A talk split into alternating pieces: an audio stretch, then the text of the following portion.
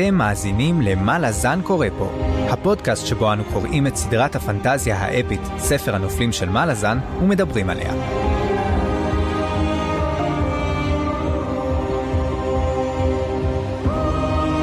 אני צפריר, ואני חיים. והיום פרק מספר 3, שבו נעסוק בפרקים 5 עד 7 בספר גני הירח, הספר הראשון בסדרה. תקציר הפרקים הקודמים מיד לאחר כיבוש העיר פייל, אחת משתי הערים החופשיות האחרונות בידי האימפריה המלזנית בקנדה, מגיע לשם גנואס פארן, האיש שהפך תוך שני פרקים בלבד, מילד מלא תקווה לקצין צעיר וממורמר. הוא קיבל את משימתו למצוא את סורי, פגש את פקודיו, שורפי גשרים ציניים בעיקר, הספיק לרכוש כמה ידידים וכמה אויבים, וגם להיהרג באותו הפרק. סורי is not sorry, וגם לא בית הצללים. באותו זמן, טאטרסייל, קוסמת מקסימה, קוראת כמה פעמים בקלפי טארות למתקדמים שלה, ובין היתר מגלה שמתחת לפני השטח רוחש מאבק לא קטן בין כוחות אלוהיים של נשגבים מבתים שונים, וגם כאלה ניטרליים פרוצים. שלושת המוסקטרים, וויסקי ג'ק, קוויקבן וקלאם רוצים להבין מי ניסה להרוג אותם, מה לעשות עם סורי ואיך להשתמש בפינוקיו הרלוק כדי לעקוב אחרי טיישרן הנבלה בבית הצללים החמקמק. וגם מתגלה תמיכתם בדוז'ק הגידם, שאולי ואולי לא, מתכונן לעשות הפיכה צבאית נגד הקיסרית, אבל בהחלט מסוגל. גנואס לא מת על אמת, הוא ניצל על ידי אופון, ונשלף מהעולם הבא כשהוא בריא, אך כנראה לא שלם וזקוק להתאוששות. טאטרסל מקבלת את תפקיד הבייביסיטר, מה שמתברר כסבבה, כי בסוף גנואס מציל אותה מכלב צללים מפחיד, ואולי מהרלוק מפחיד עוד יותר, ושורפי הגשרים עפים על שפיריות ענק לכיוון דרוג'יסטן, שם מחכים להם בוודאי אוכל אוזבקי, ערכות תה תואמות וישיבה מזרחית מסביב למדורה. או שאולי לא. זאת ועוד נגלה בפרק הזה של מה לזן קורה פה. אוקיי, בואו נתחיל לדבר על פרק 5, הפרק הראשון בחלק השני שנקרא באופן מפתיע דרוג'יסטן. אז אנחנו מתחילים בעצם כל חלק, כפי שראינו קודם, בשיר. ומה שמעניין גם, כל החלק של טורוג'יסטן וגם פרק 5 הוא בעצם חלקים מאותו שיר. שיר שכותב פישר, שקוראים לו שמועה נולדת. אני אישית חייב להגיד שהוא היה די מוזר לטעמי, ולא קלטתי ממנו וייבים, אבל הבנתי שאתה כן היו לך וייבים נהדרים ממנו. כן, הייתי אומר שקודם כל, הסצנה של השיר היא ממש הזויה, ויש לי השערה עכשיו אחרי שקראנו את כל שלושת הפרקים בדיוק על מה השיר מדבר אבל אנחנו נזכיר את זה בפרק האחרון שנדבר עליו. לפני זה אבל אני רוצה רק להסתכל על השיר הזה לדעתי אריקסון עשה פה תרגיל של מורה לספרות והוא שתל בתוך השיר כמה רמזים של דברים שכבר נגענו בהם. הוא משתמש בכמה מילים שישר מעלות אצלי נורה אדומה. And your shadow is hooded above the knotted rope. אז אני מצאתי פה שלוש, שלוש רמיזות בעצם. גם צללים גם הוד וגם רופ שזה שלוש מילים שהן מילים טעונות כי כבר דיברנו עליהם פעם שעברה. כמובן בית הצללים הוד זה בית המוות ורופ זה קוטיליון. כן יש גם את הסיפור של העונה שנגמרת גם כן סיפור שמגיע לקראת סיום הפרק שזה משהו שאנחנו מגלים אותו בסוף בפרק השלישי. אז תזכיר את זה. אני אומר יש לנו רמז לסוף העונה כתוב גם כן נראה אותך בחלומות אתה מתנודד עדיין בלילה הקודר של העונה בסוף העונה ומגיעים כאילו יש באמת את תחושת הסיום של העונה ומשהו חדש עומד להתחיל. זה בעצם התחושה הזאת של השמועה שנולדת.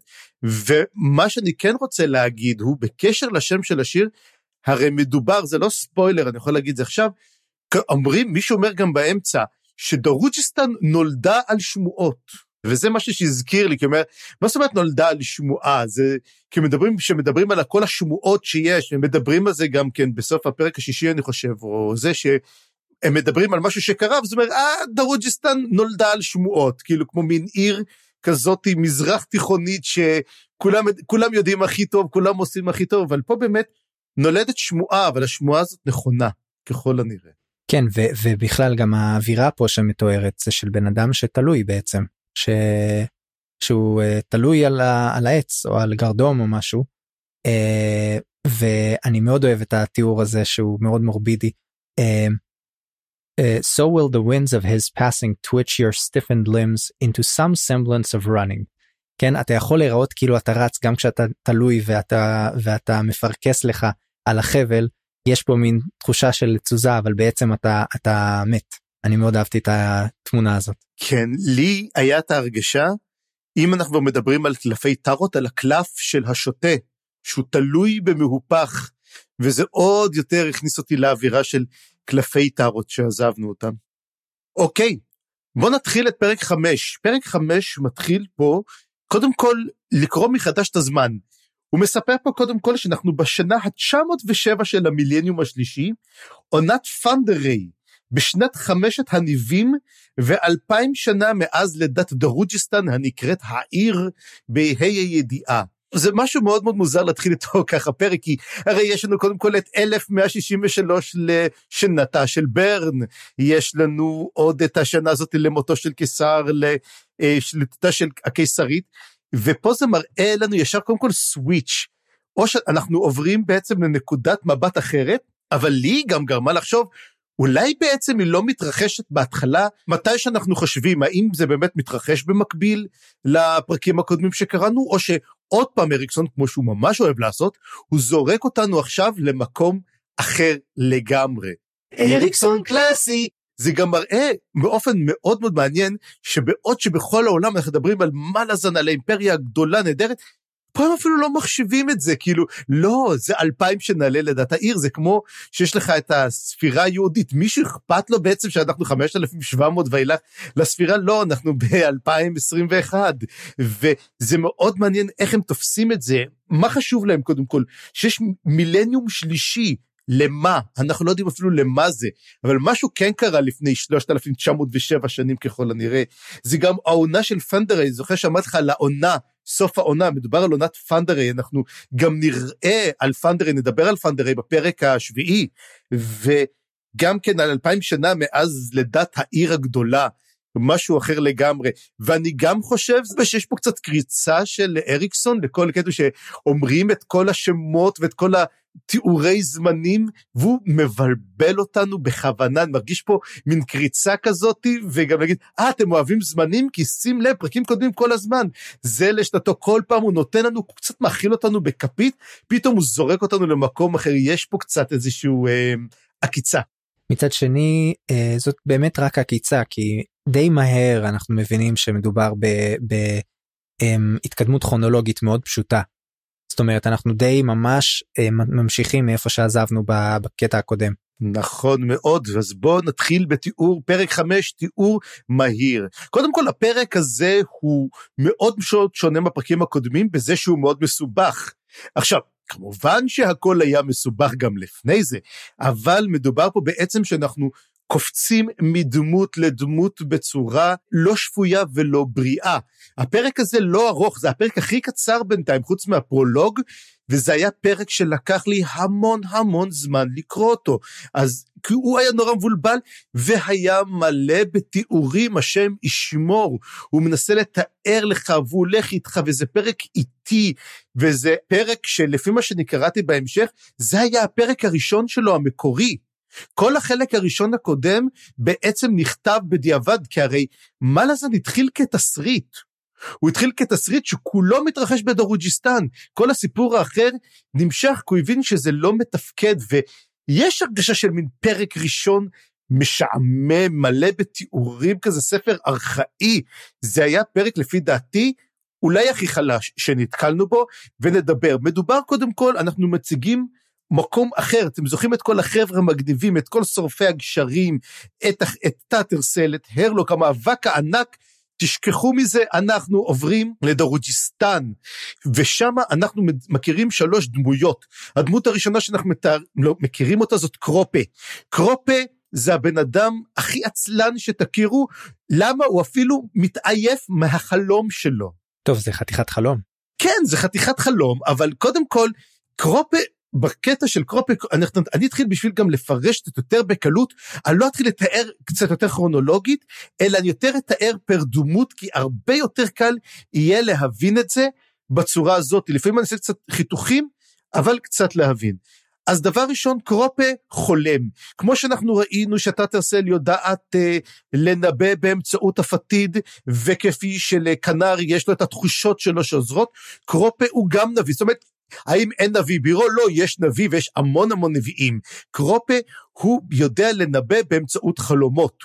וקרופה הולך בחלום שלו, הוא יוצא מן העיר, הוא יוצא, אם אני לא טועה, לכיוון מערב פעם ראשונה שהוא חולם, והוא הולך והוא רוצה פונדק, למה הוא עייף.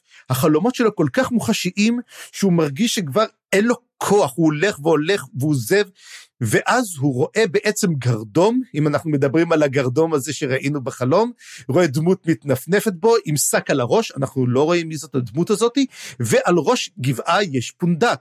עכשיו, קרופה הוא דמות שהיא אני, אני אוהב את הדמות הזאת, קודם כל חייב להגיד, כי הוא דמות מגניבה, כי הוא אוהב לדבר על עצמו בגוף שלישי, הוא מאוד עצלן, הוא אומר שהוא הכי חכם, הכי גדול, הוא מין, הוא מין כמו שילוב של בץ ושבי ביחד.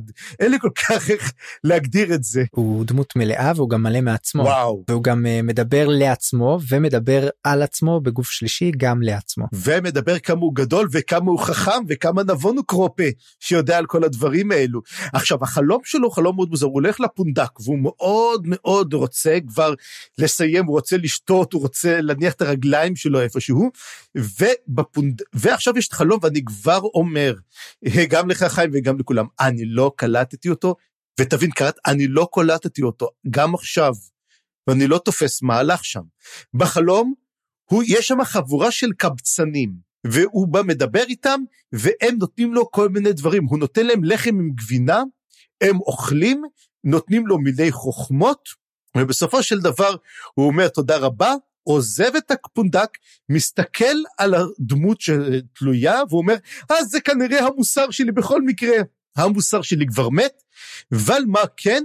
שומע, הם אומרים לו דבר אחד מאוד חשוב, המטבע המסתובב שהוא שמע, ואנחנו כבר מכירים את המטבע המסתובב של אופון, עומד לנחות הלילה, מה שבעצם מעביר אותנו לצנה הבאה ולדמות הבאה שקשורה מאוד מאוד מאוד מאוד למטבע, אבל חיים, בבקשה, אני מתחנן לפניך, מה הלך שם בחלום? Um, האמת שההערות שלי דלות מאוד בקטע הזה כי אני התמקדתי בפרק ש... שלי. לא, אבל, אבל תשמע, אבל, אני, אבל... אני, אני עובד עצות, אני לא מבין מה רצו שם, ואיך פודקאסט שאמור לפ, לפרש לך מה קורה במלאזן, אין, אין לנו פה מושג מה קרה. אז אני, אני ראיתי ב, באמת במה שהוא ראה, בסוג של החלום שלו, אני ראיתי, קודם כל זה חלק מהבניית דמות שלו עדיין. אנחנו מנסים לבנות אותו כדמות שכוחותיה גדולות ו- וחזקות ממה שאנחנו, ממה שנראה לעין. אה, כוחו סמוי מן העין ויש לו הרבה כנראה כוח והרבה יכולת, כמו שקצת טאטרסייל, כמו שאצלה גם עד שגילינו שהיא פתאום חוזה את העתיד או, או את ההווה בעזרת הפתיד, אז גם פה יש לו איזה מין דרך מאוד מיוחדת להבין מה קורה. אתה יודע מה, הוא, הוא, אני, אני חושב שזה כנראה סתום. קראנו עד לפה ואנחנו עדיין לא מצליחים להבין את זה. הם היו שבעה אם אני לא טועה, נכון? בחלום היו שבעה קבצנים, הם נראו הם, זה כמו שבע פרות רעות, ואז הוא מאכיל אותם והם הופכים להיות שבע פרות בריאות, אבל אני פה פאר ריצ'ינג זה כנראה ממש ממש לא נכון. אנחנו עדיין לא יודעים, אבל כן מראה שאומר קרופה שהוא מכיר אותם כבר. וזו לא פעם ראשונה שהוא נפגש איתם.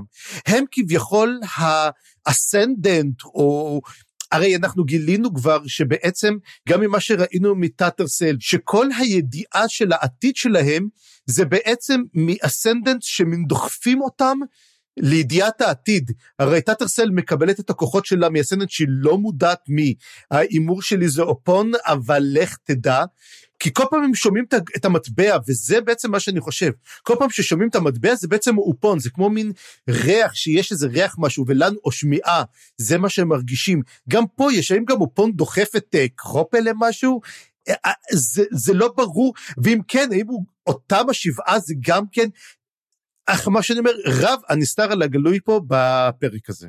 אתה יודע מה אז אני מרשה לעצמי לתת פה כמה נקודות שקצת far reaching בעצמי. מעולה לך על זה. אז דבר ראשון אני אני אני חושב שהדמויות האלה הם הן דמויות אמיתיות זה לא mm. סתם בחלום שלו הן דמויות שהן מנסות ליצור אותו קשר ואני ניתן ניחוש אולי זה משהו כמו הטיסטה אדור שאמרנו שאנחנו לא יודעים מה הם, אולי איזה מין כוחות כאלה, דמויות נעלמות שרק הוא יודע לתקשר איתן. טיסטי הדור פעם אחרונה ששמענו להם, בני דודים של הטיסטי אנדי אי, והם השליטים הראשונים של ממלכת הצללים, ש... אמ, איך קוראים לו? אמנדה סטפס. אז עכשיו אנחנו צריכים להבין מה כתוב, מה, מי הם? האמת זה רעיון מעניין שאתה אומר שבעצם הם מנסים להשיג בחזרת הממלכה שלהם? אולי, כי הם גם אומרים, היו שם כמה אמירות שלהן ש... שגרמו לי לחשוב על, על דמויות, סוג של עם, עם משהו אפל בהן. Uh, it ever pleases us when we taste your particular flavor, Kruppe of Darujhistan כאילו אה, אגב אני אני קראתי במדריך להגייה באינטרנט איפשהו שזה קראפ כמו cup אוקיי. אני אוהב יותר יכול להיות שזה זה יכול להיות תשמע אני אני יש לי המון המון שאלות גם ידוע שלפעמים המקריאים לא יודעים או אבל יכול להיות שכן קראפ קופל לא יותר נחמד. כי לדעתי יותר מתאים אבל אבל קראתי פשוט במדריך להגיע אנחנו נקרא קר, קר, קרופה ואם למישהו זה מפריע אז הוא יכול uh, אה, אחר כך להגיד לנו ונחשוב על אם לשנות את זה. בכל מקרה עוד רמז יש לנו בזה שקרופה בעצמו אומר קרופה has always considered you mere aspects of himself. A half dozen hungers among many as it were. הוא אומר שזה בעצם צדדים שונים שלו. זאת אומרת אנחנו רואים שיש פה בן אדם גם אם אין לו איזשהו אה, יודע, פיצול אישיות אמיתי יש לו הרבה פנים לאישיות שלו. בטוח שיש לו את המקום להכיל את כולם. עוד דבר אחד שאני, מה שאתה אומר מאוד מעניין אותי, שמדבר גם כן על, קרופה מדבר ואומר שהוא הולך ואומר יש לי סבל, הוא אומר יש, there is misery and there are miseries, שזה כל כך החזיר אותי אחורה למה שאמנס אמר, ש- there, yeah, there, are, there are names and there are names. זאת אומרת, או שזה טריק ספרותי כלשהו שאריקסון אוהב להשתמש בו, או שיש באמת קשר בין אה, קרופה לבין אמנס, ויכול להיות שבעצם קרופה הוא לא כמו שאנחנו חושבים שהוא. האם זה רמז מקדים או שהוא היה far reaching? זאת שאלה uh, טובה מאוד. כן, ועוד עוד נקודה חשובה, זה שקרופה מדבר, הוא הבן אדם השני שאנחנו קולטים שהוא מדבר על היכולת של האלים למות. הוא אומר את זה בשתי מקומות פה בשיחה הזאת עם עצמו או עם עצמם. And for all that Krupe has seen, for all that he suspects to be, he is just Krupe, a man who would challenge the gods in their own game. הוא יודע שהוא קורא תיגר על האלים, ובסוף הוא אומר גם, shall Krupe accept this challenge then? What are gods after all, if not the perfect victims?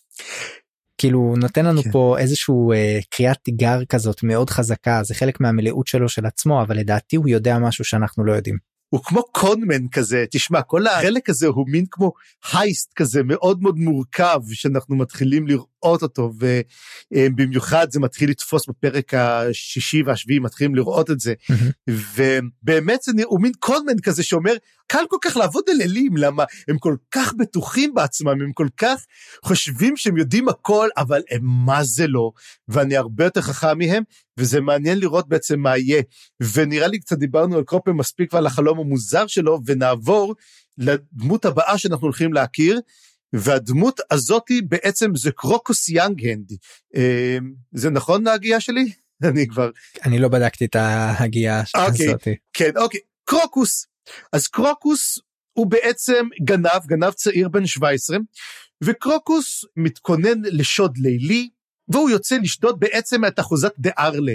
הבת הצעירה של בית דה ארלה הגיעה לפרקה, ומכיוון כך היא מקבלת המון המון המון תכשיטים והמון חפצים, ואומר קרוקוס, מה לעשות, אלא לשדוד אותה. והוא הולך לשדוד אותה, פורץ אליה הביתה בעזרת כלים שהוא משאיל מהדוד שלו שקוראים לו ממוט, שהוא אלכימאי קצת אה, שכחן, והוא לוקח לו את הכלים העדינים שלו לביצוע עבודות פשע עדינות, הוא נכנס אליה לחדר, גונב את הדברים, בוחן אותה והיא ישנה ערומה במיטתה, אמנם מכוסה לשם הצניעות בקילה, אבל עדיין הוא מסתכל, נהנה ממה שרואה, וקצת אה, אולי אפילו מתאהב בדמות הנאה, הוא אפילו אומר מה פתאום, הרי הוא כבר בן 17 וגדול, ראה נשים כאלו ואחרות, משהו עדיין מזיז אצלו משהו. למרות כל זאת, הוא שמח וטוב לב, אה, יוצא ממנה ובורח. וכאן אנחנו נפגוש דמות אחרת שאז הסיפור שלה ושל קרוקוס מצטלבים ביחד. אז קודם כל לפני זה חיים, משהו, מה, מה אתה אומר על קרוקוס הצעיר שלנו? האמת, אני ראיתי בזה סוג של פרק בסגנון uh, מאוד אקשני, שאני לא זוכר uh, הרבה מזה בחלקים הקודמים דומים לזה, אולי בסצנות באמת עם כלב הצללים. אבל אני רוצה גם לומר שתוך כדי הפרק הוא כבר זרק כמה מקומות מאוד חשובים בעיר שאנחנו עדיין לא יודעים שהם חשובים. אבל הוא השתמש בקרוקוס ובמסע שלו בעצם בשביל קצת למפות לנו את העיר אה, והפעם כן הסתכלתי טוב טוב במפה וראיתי קצת איפה הדברים נמצאים ויש אה, כמה דמוי כמה מקומות שאנחנו נראה אותם בפרקים הבאים זה מין רמז כזה מקדים.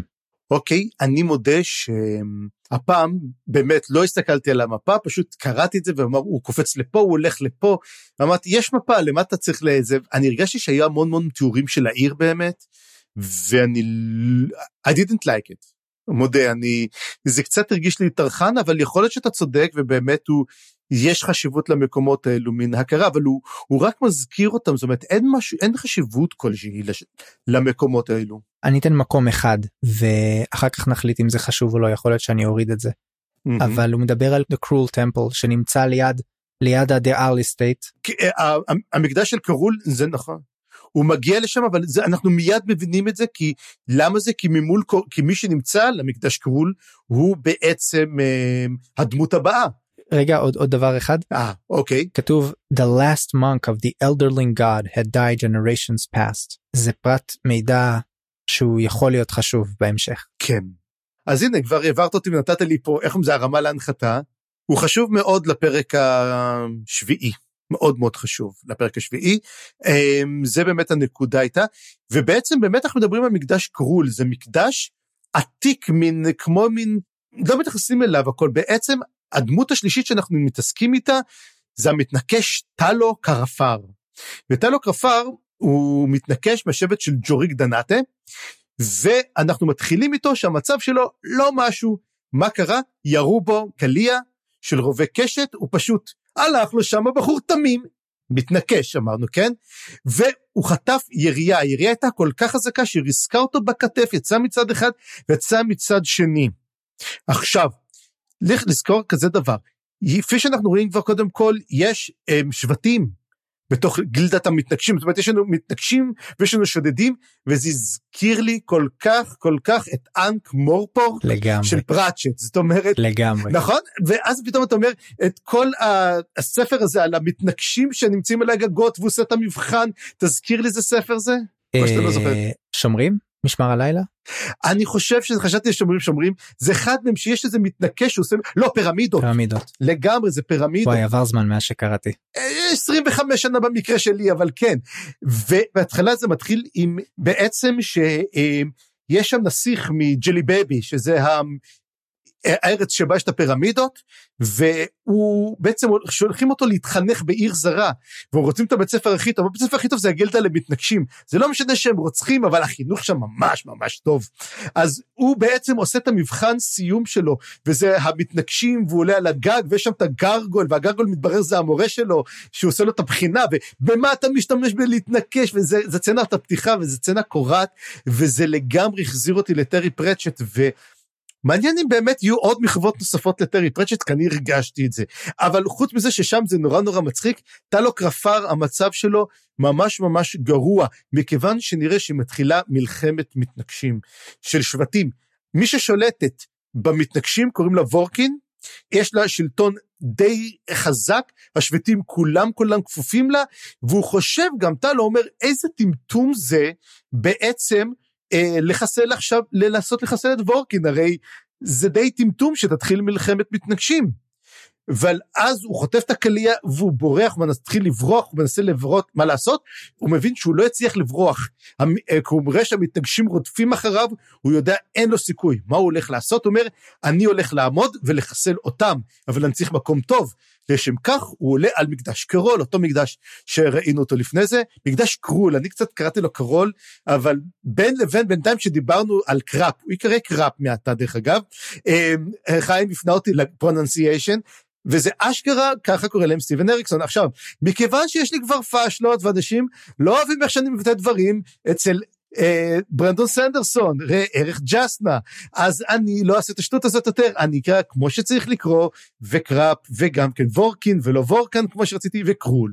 אז נחזור, קרול הוא עולה למקדש של קרול והוא אומר אוקיי אני אחכה להם הוא שוכב מכוון את הרובה קשת שלו למי שהולך להגיע. ומי מגיע באותו רגע?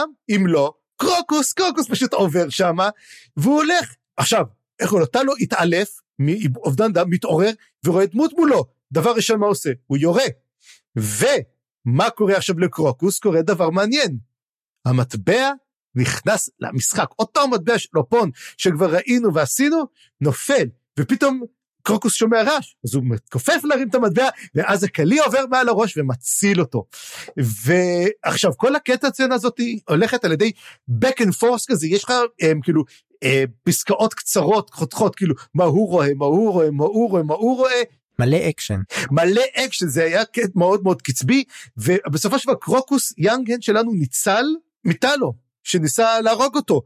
ומה שקורה, טלו לא מאריך ימים, והנה אחת הדמויות עם השם, אני חושב הראשונה שמתה ואולי תישאר מתה בספר?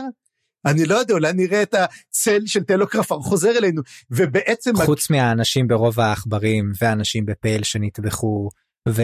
אה, והשומרים, והשומרים, השומרים האהובים עליי. אבל לא היה להם שמות. לא היו להם שמות, הם היו מין, אה, מין, אתה יודע, nameless minions. ואם כבר אנחנו מדברים על שמות, אני, אני אגיד עוד הערה קטנה. נראה לי אחת מהסיבות שנורא קשה לעקוב אחרי הפרקים האלה שאנחנו קוראים אותם של החלק הזה בספר זה שיש פה אנחנו שכחנו כבר את הנוחות שבזה שבצבא של מלאזן לכולם יש כינויים ופה יש רק שמות והם נורא מוזרים אז אה, כן אז אנחנו צריכים לזכור פתאום מלא שמות שאין להם שום משמעות. לא רק קשה. זה, אנחנו עשינו, עשינו שינוי ז'אנר. בעוד שהחלק הראשון היה פנטזיה מלחמתית לכל דבר, אנחנו מגיעים פה למין אמ, setting אורבני כזה, על heist ו- ו- וסרט שוד, ותככים בתוך תככים, ופתאום פוליטיקה פנימית של הסנאט, וכל, זה משהו אחר לגמרי, וזה שינוי אווירה גם, פרקים במקום פרקים מאוד קצביים על צבא, והוא מדבר איתך על כל התזוזות צבאות, פתאום מדובר פה על אה, סצנות אקשן מהירות ותיאורים ארוכים, שינוי גם של כתיבה, הוא לא עושה לנו חיים קלים הבן אדם, לגמרי לא. אבל טלו קרפר אה, מהשבט של ג'וריג דנטה אם יופיע שוב, הוא נהרג, מגיע מתנקש, שתי חרבות קוצץ אותו והורג אותו, ואז בעצם המתנקש מסתכל, מרים את המבט ורואה את קרוקוס. ופה מתחיל בעצם הסצנה, לפי דעתי, האהובה עליי בפרק, שעכשיו קרוקוס מבין שהוא הופך להיות המטרה של המתנקש, והוא מתחיל לברוח, ופתאום לא מגיע לא מתנקש אחד, אלא שניים, ושניים עוקבים אחריו, והוא כל הזמן בורח מהם, וזו סצנה ארוכה של מרדף, אבל כל הזמן יש לקרוקוס המון המון מזל. כל פעם הוא קופץ ואז הוא נתקל במשהו והוא מצליח והוא עושה את זה, הוא קופץ, הוא נכנס לדלתות, הוא יוצא, זה מין סצנה מאוד מאוד, מרדף מאוד מאוד מורכבת, אבל כל הזמן המזל איתו, וכל הזמן אתה מרגיש שאופון עוזר לו, והוא מצליח לברוח משני מתנקשים ממש ממש טובים. עד שבסופו של דבר הוא מצליח להגיע למסבאה, שזה פונדק הפיניקס, שיש לו את השלט הכי מצחיק בעולם, ובגלל זה אני עדיין לא קולט אם זה מדובר על פרודיה או לא. כי אנחנו מכירים את הפיניקס מהארי פוטר, הציפור שקמה לתחייה, השלט מעל הפונדק זה ציפור מתה עם איקסים בעיניים והרגליים שלה למעלה, שזה הפיניקס לא, לא קם לתחייה, הפיניקס מת. זה שם ציני בטירוף. וואו, וזה קורע, אבל אז בעצם קרוקוס נכנס לפונדק והוא נושם מגישים לו כוס בירה ליד תוך כדי שהוא נכנס כזה מין יש את הקצב הזה וזה נגמר ובעצם נגמר החלק הזה יש עוד חלק מאוד מאוד מגניב שמיד נדבר עליו אבל בינתיים מה מה קרה שם מי המתנגשים האלו מישהו פה מנסה לעורר שזה... מלחמת מתנגשים. זאת השיטה של אריקסון לעורר בנו שאלות פילוסופיות עתיקות של uh, מי מתנגש במתנגשים. שאלה מאוד חשובה. בדרך כלל התשובה היא מתנגשים אחרים. כנראה. ומי מתנקש בהם. אוקיי, נקודה אחת חשובה שלא דיברנו עליה, המתנגשים האלה והאירוע הזה הוא האירוע המכונן כאילו של הנתח הזה של הספר, כמו שהטבח באיטקוקן היה האירוע המכונן, התעלומה המכוננת של הקטע הקודם, ואני חושב שזה מאוד מעניין מי המתנגשים האלה, אני חושב שזה לא סתם שאלה שעולה פה. זה מעניין גם שהם השתמשו בקסם. אני חושב שאם יש משהו יותר מפחיד ממתנגשים זה מתנגשים שיודעים להשתמש בקסם. מה שכן, יותר מאוחר, מה שאתה אומר הוא מאוד מעניין, מסיבה אחת. יותר מאוחר, בפרק שביעי, מדברים בעצם על, על להרג באמצעות רובי קשת, אז אומרים, אוי, זה כל כך ארכאי, הרי כל המתנגשים מתנגשים, משתמשים היום בקסם. מי כבר הורג כבר עם רובי קשת? ואז לכן אני לא בטוח שזה כזה מוזר שהם משתמשים בקסם, הרי זאת השיטה שלהם. אבל כן הדבר שהפריע, זה שקרוקוס מסתכל ואומר, משהו לא בסדר עם העיניים שלהם. זה קצת הזכיר לי תינוקה של רוזמרי, שם זה מסתכל באמת, מה העיניים שלו? מה עשיתם לעיניים שלו? וזה מראה בעצם על המהות של אותם מתנגשים. כן יכול להיות שזה חשוב אנחנו נראה יש עיסוק אה, לא לא קטן בעיניים בפרקים האלה אז נדבר על זה. נכון אז בעצם אנחנו מגיעים לסוף המרדף של קרוקוס ואז שני הציידים נפגשים והם מין הם מסתכלים על זה כנונשלנטיות אחד אומר תשמעו היה שם אסנדנט אנחנו צריכים תרגום לאסנדנט אני אני לא יכול להמשיך לקרוא להם אסנדנט. נשגב.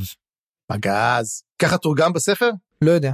אני חשבתי על זה כשעשיתי את התקציר. יאללה נשגבים הלכתי על זה אז אה, אז הוא אומר אני הרגשתי שם את הנשגב הזה ואז הוא אומר מתערב ואז אחד מהם צוחק ואומר וואו אתה יודע כמה זמן עבר מאז שהרגתי אחד מהם פי איזה אלף שנה לקח.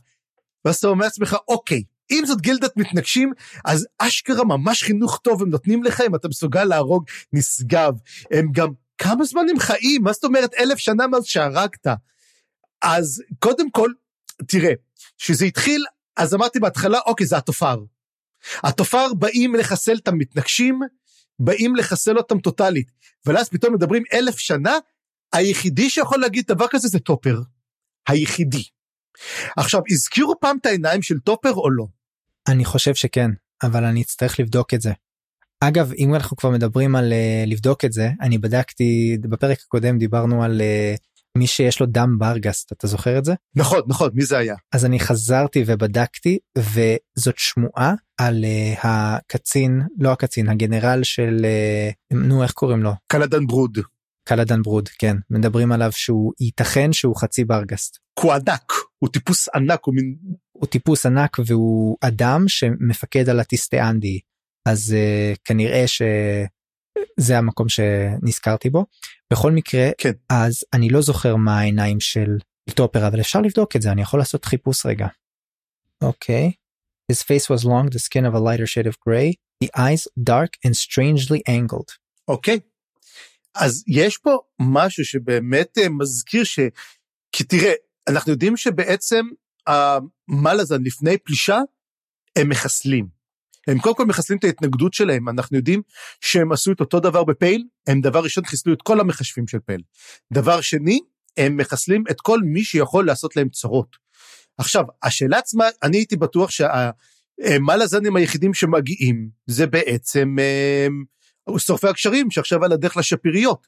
עכשיו השאלה עצמה יותר גדולה גם כן, האם אה, לסין שלך את התופר, את התופר שלה לפני זה, בשביל לחסל אותם?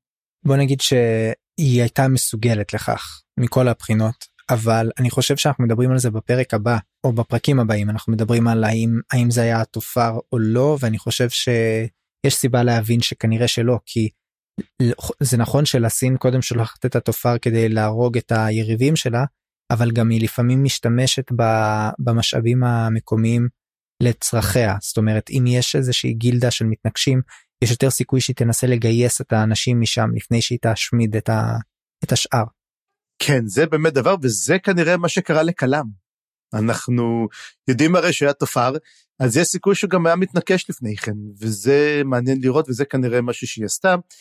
בסוף רק דבר אחד אחרון שאני אעשה לפני שנסגור את הפרק שאחרי ששניהם מדברים מגיעה מפקדת שלהם ואומרת להם תעזבו את הסיפור אין מה לעשות איתו כרגע אבל כן מה שהם עושים, המטרה שלהם לגרום בעצם למלחמ, למלחמת שבטים בתוך הגילדה, ועדיף שיהיה להם עד שהולך לספר, כן, מתנגשים הרגו את המתנקש, ובעצם לעורר מלחמה שהמתנגשים יהרגו אחד את השני, זאת המטרה בעצם העיקרית שלהם.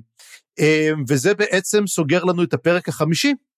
אז אמ, לי אישית אין כל כך להגיד, רק אני כן יכול להגיד שבינתיים, אפילו שזה הפרק הכי חלש, ואני חושב שאני כבר אמרתי את זה, זה הפרק הכי קצר, הכי חלש.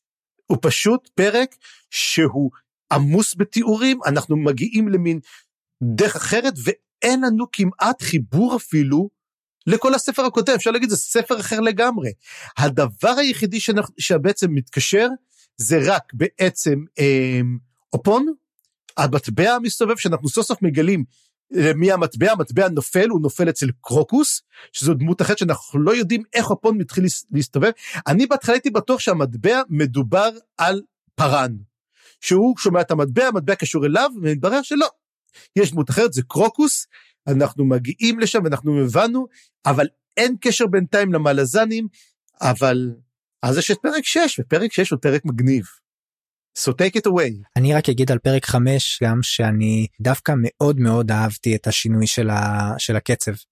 זה היה כל כך מרענן למרות שהיה לי קשה לעקוב בגלל כל השמות והזה אבל באמת זה לא קשור כל כך לדברים הקודמים אבל עצם זה שהוא היה כל כך מהיר וכל כך קצבי וממש כתוב כמו תסריט באמת בקטע טוב אני ממש יכולתי לראות את זה כמו סרט מול העיניים זה היה לי כיף זה היה נחמד אני כן איבדתי הלכתי לאיבוד והייתי צריך לקרוא את זה פעם נוספת בשביל להבין מה בדיוק קרה שם.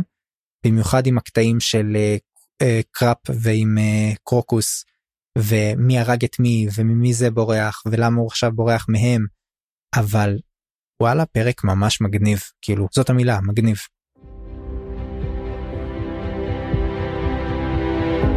אז נתחיל את פרק 6. פרק 6 מתחיל גם הוא בשיר, כרגיל, והשיר לדעתי אחד הלא מעניינים מצד אחד והברורים מצד שני. הוא די ברור, הוא מתגלה די מהר, אנחנו מבינים מה קורה שם. אני רק אעיר משהו קטן על השיר. קודם כל, הוא מדבר על איזושהי אגודה סודית שבעצם נמצאת במחתרת, זאת אומרת היא לא, היא לא גלויה, היא לא נמצאת באור היום, אבל היא בעצם שולטת על העיר דרוג'יסטן. ואנחנו מבינים שלמרות שראינו uh, כל מיני בניינים של כאילו המועצה והשליטים של העיר, כנראה שמי ששולט בעיר זאת האגודה הסודית הזאת, וחוץ מזה אנחנו רואים שיש בשיר גם עוד רמז קטן, ואני לא הבנתי כל כך את התיאור הזה של העיר, אבל Deeper than the bellows drawing up the emerald fires beneath the rain glistening cobbles, אז זה הזכיר את זה שהיה איפשהו תיאור בפרק הקודם שלא התייחסנו אליו, של דרוג'יסטן שיש שם גזים מתחתיה. יהיה כן, יש לה מצבורי גז טבעי בצבע כחול ירוק כזה.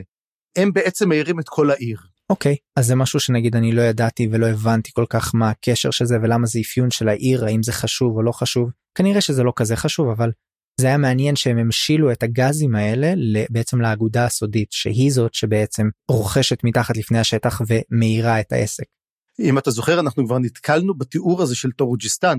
דרוג'יסטן כל הזמן מתוארת כיהלום גם ה emerald שמתוארת זה גם כן מוזכר וגם כן הקלף של טאטרסייל הכתר הוא היה מוקף בלהבות כחולות וירוקות. באמת כן זה דורוג'יסטן. אז באמת למה זה דורוג'יסטן אנחנו, אנחנו לא ידענו מה הכתר אבל פה יודעים שאנחנו יודעים שבעצם היא מוארת על ידי הלהבות האלו.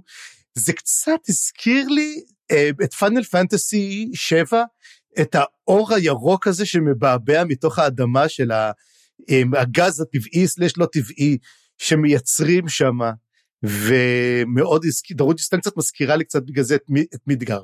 כן, גם מהשיר הלא יחסית לא מעניין הזה הצלחנו לדלות כמה דברים מעניינים. תודה צפריר. אז uh, אנחנו נכנסים לתוך הפרק ובפרק השישי אנחנו פותחים בנקודת מבט מאוד מעניינת ומאוד הזויה מנקודת מבט של חיה. והחיה הזאת היא סוג של אה, עורב עורבני אני לא יודע איך להגיד כי זה לא באמת עורב אמיתי זה רק דמוי עורב איזושהי חיה קסומה עם מחשבות מאוד מתקדמות ויכולת לתקשר ואני מת על השם שלה.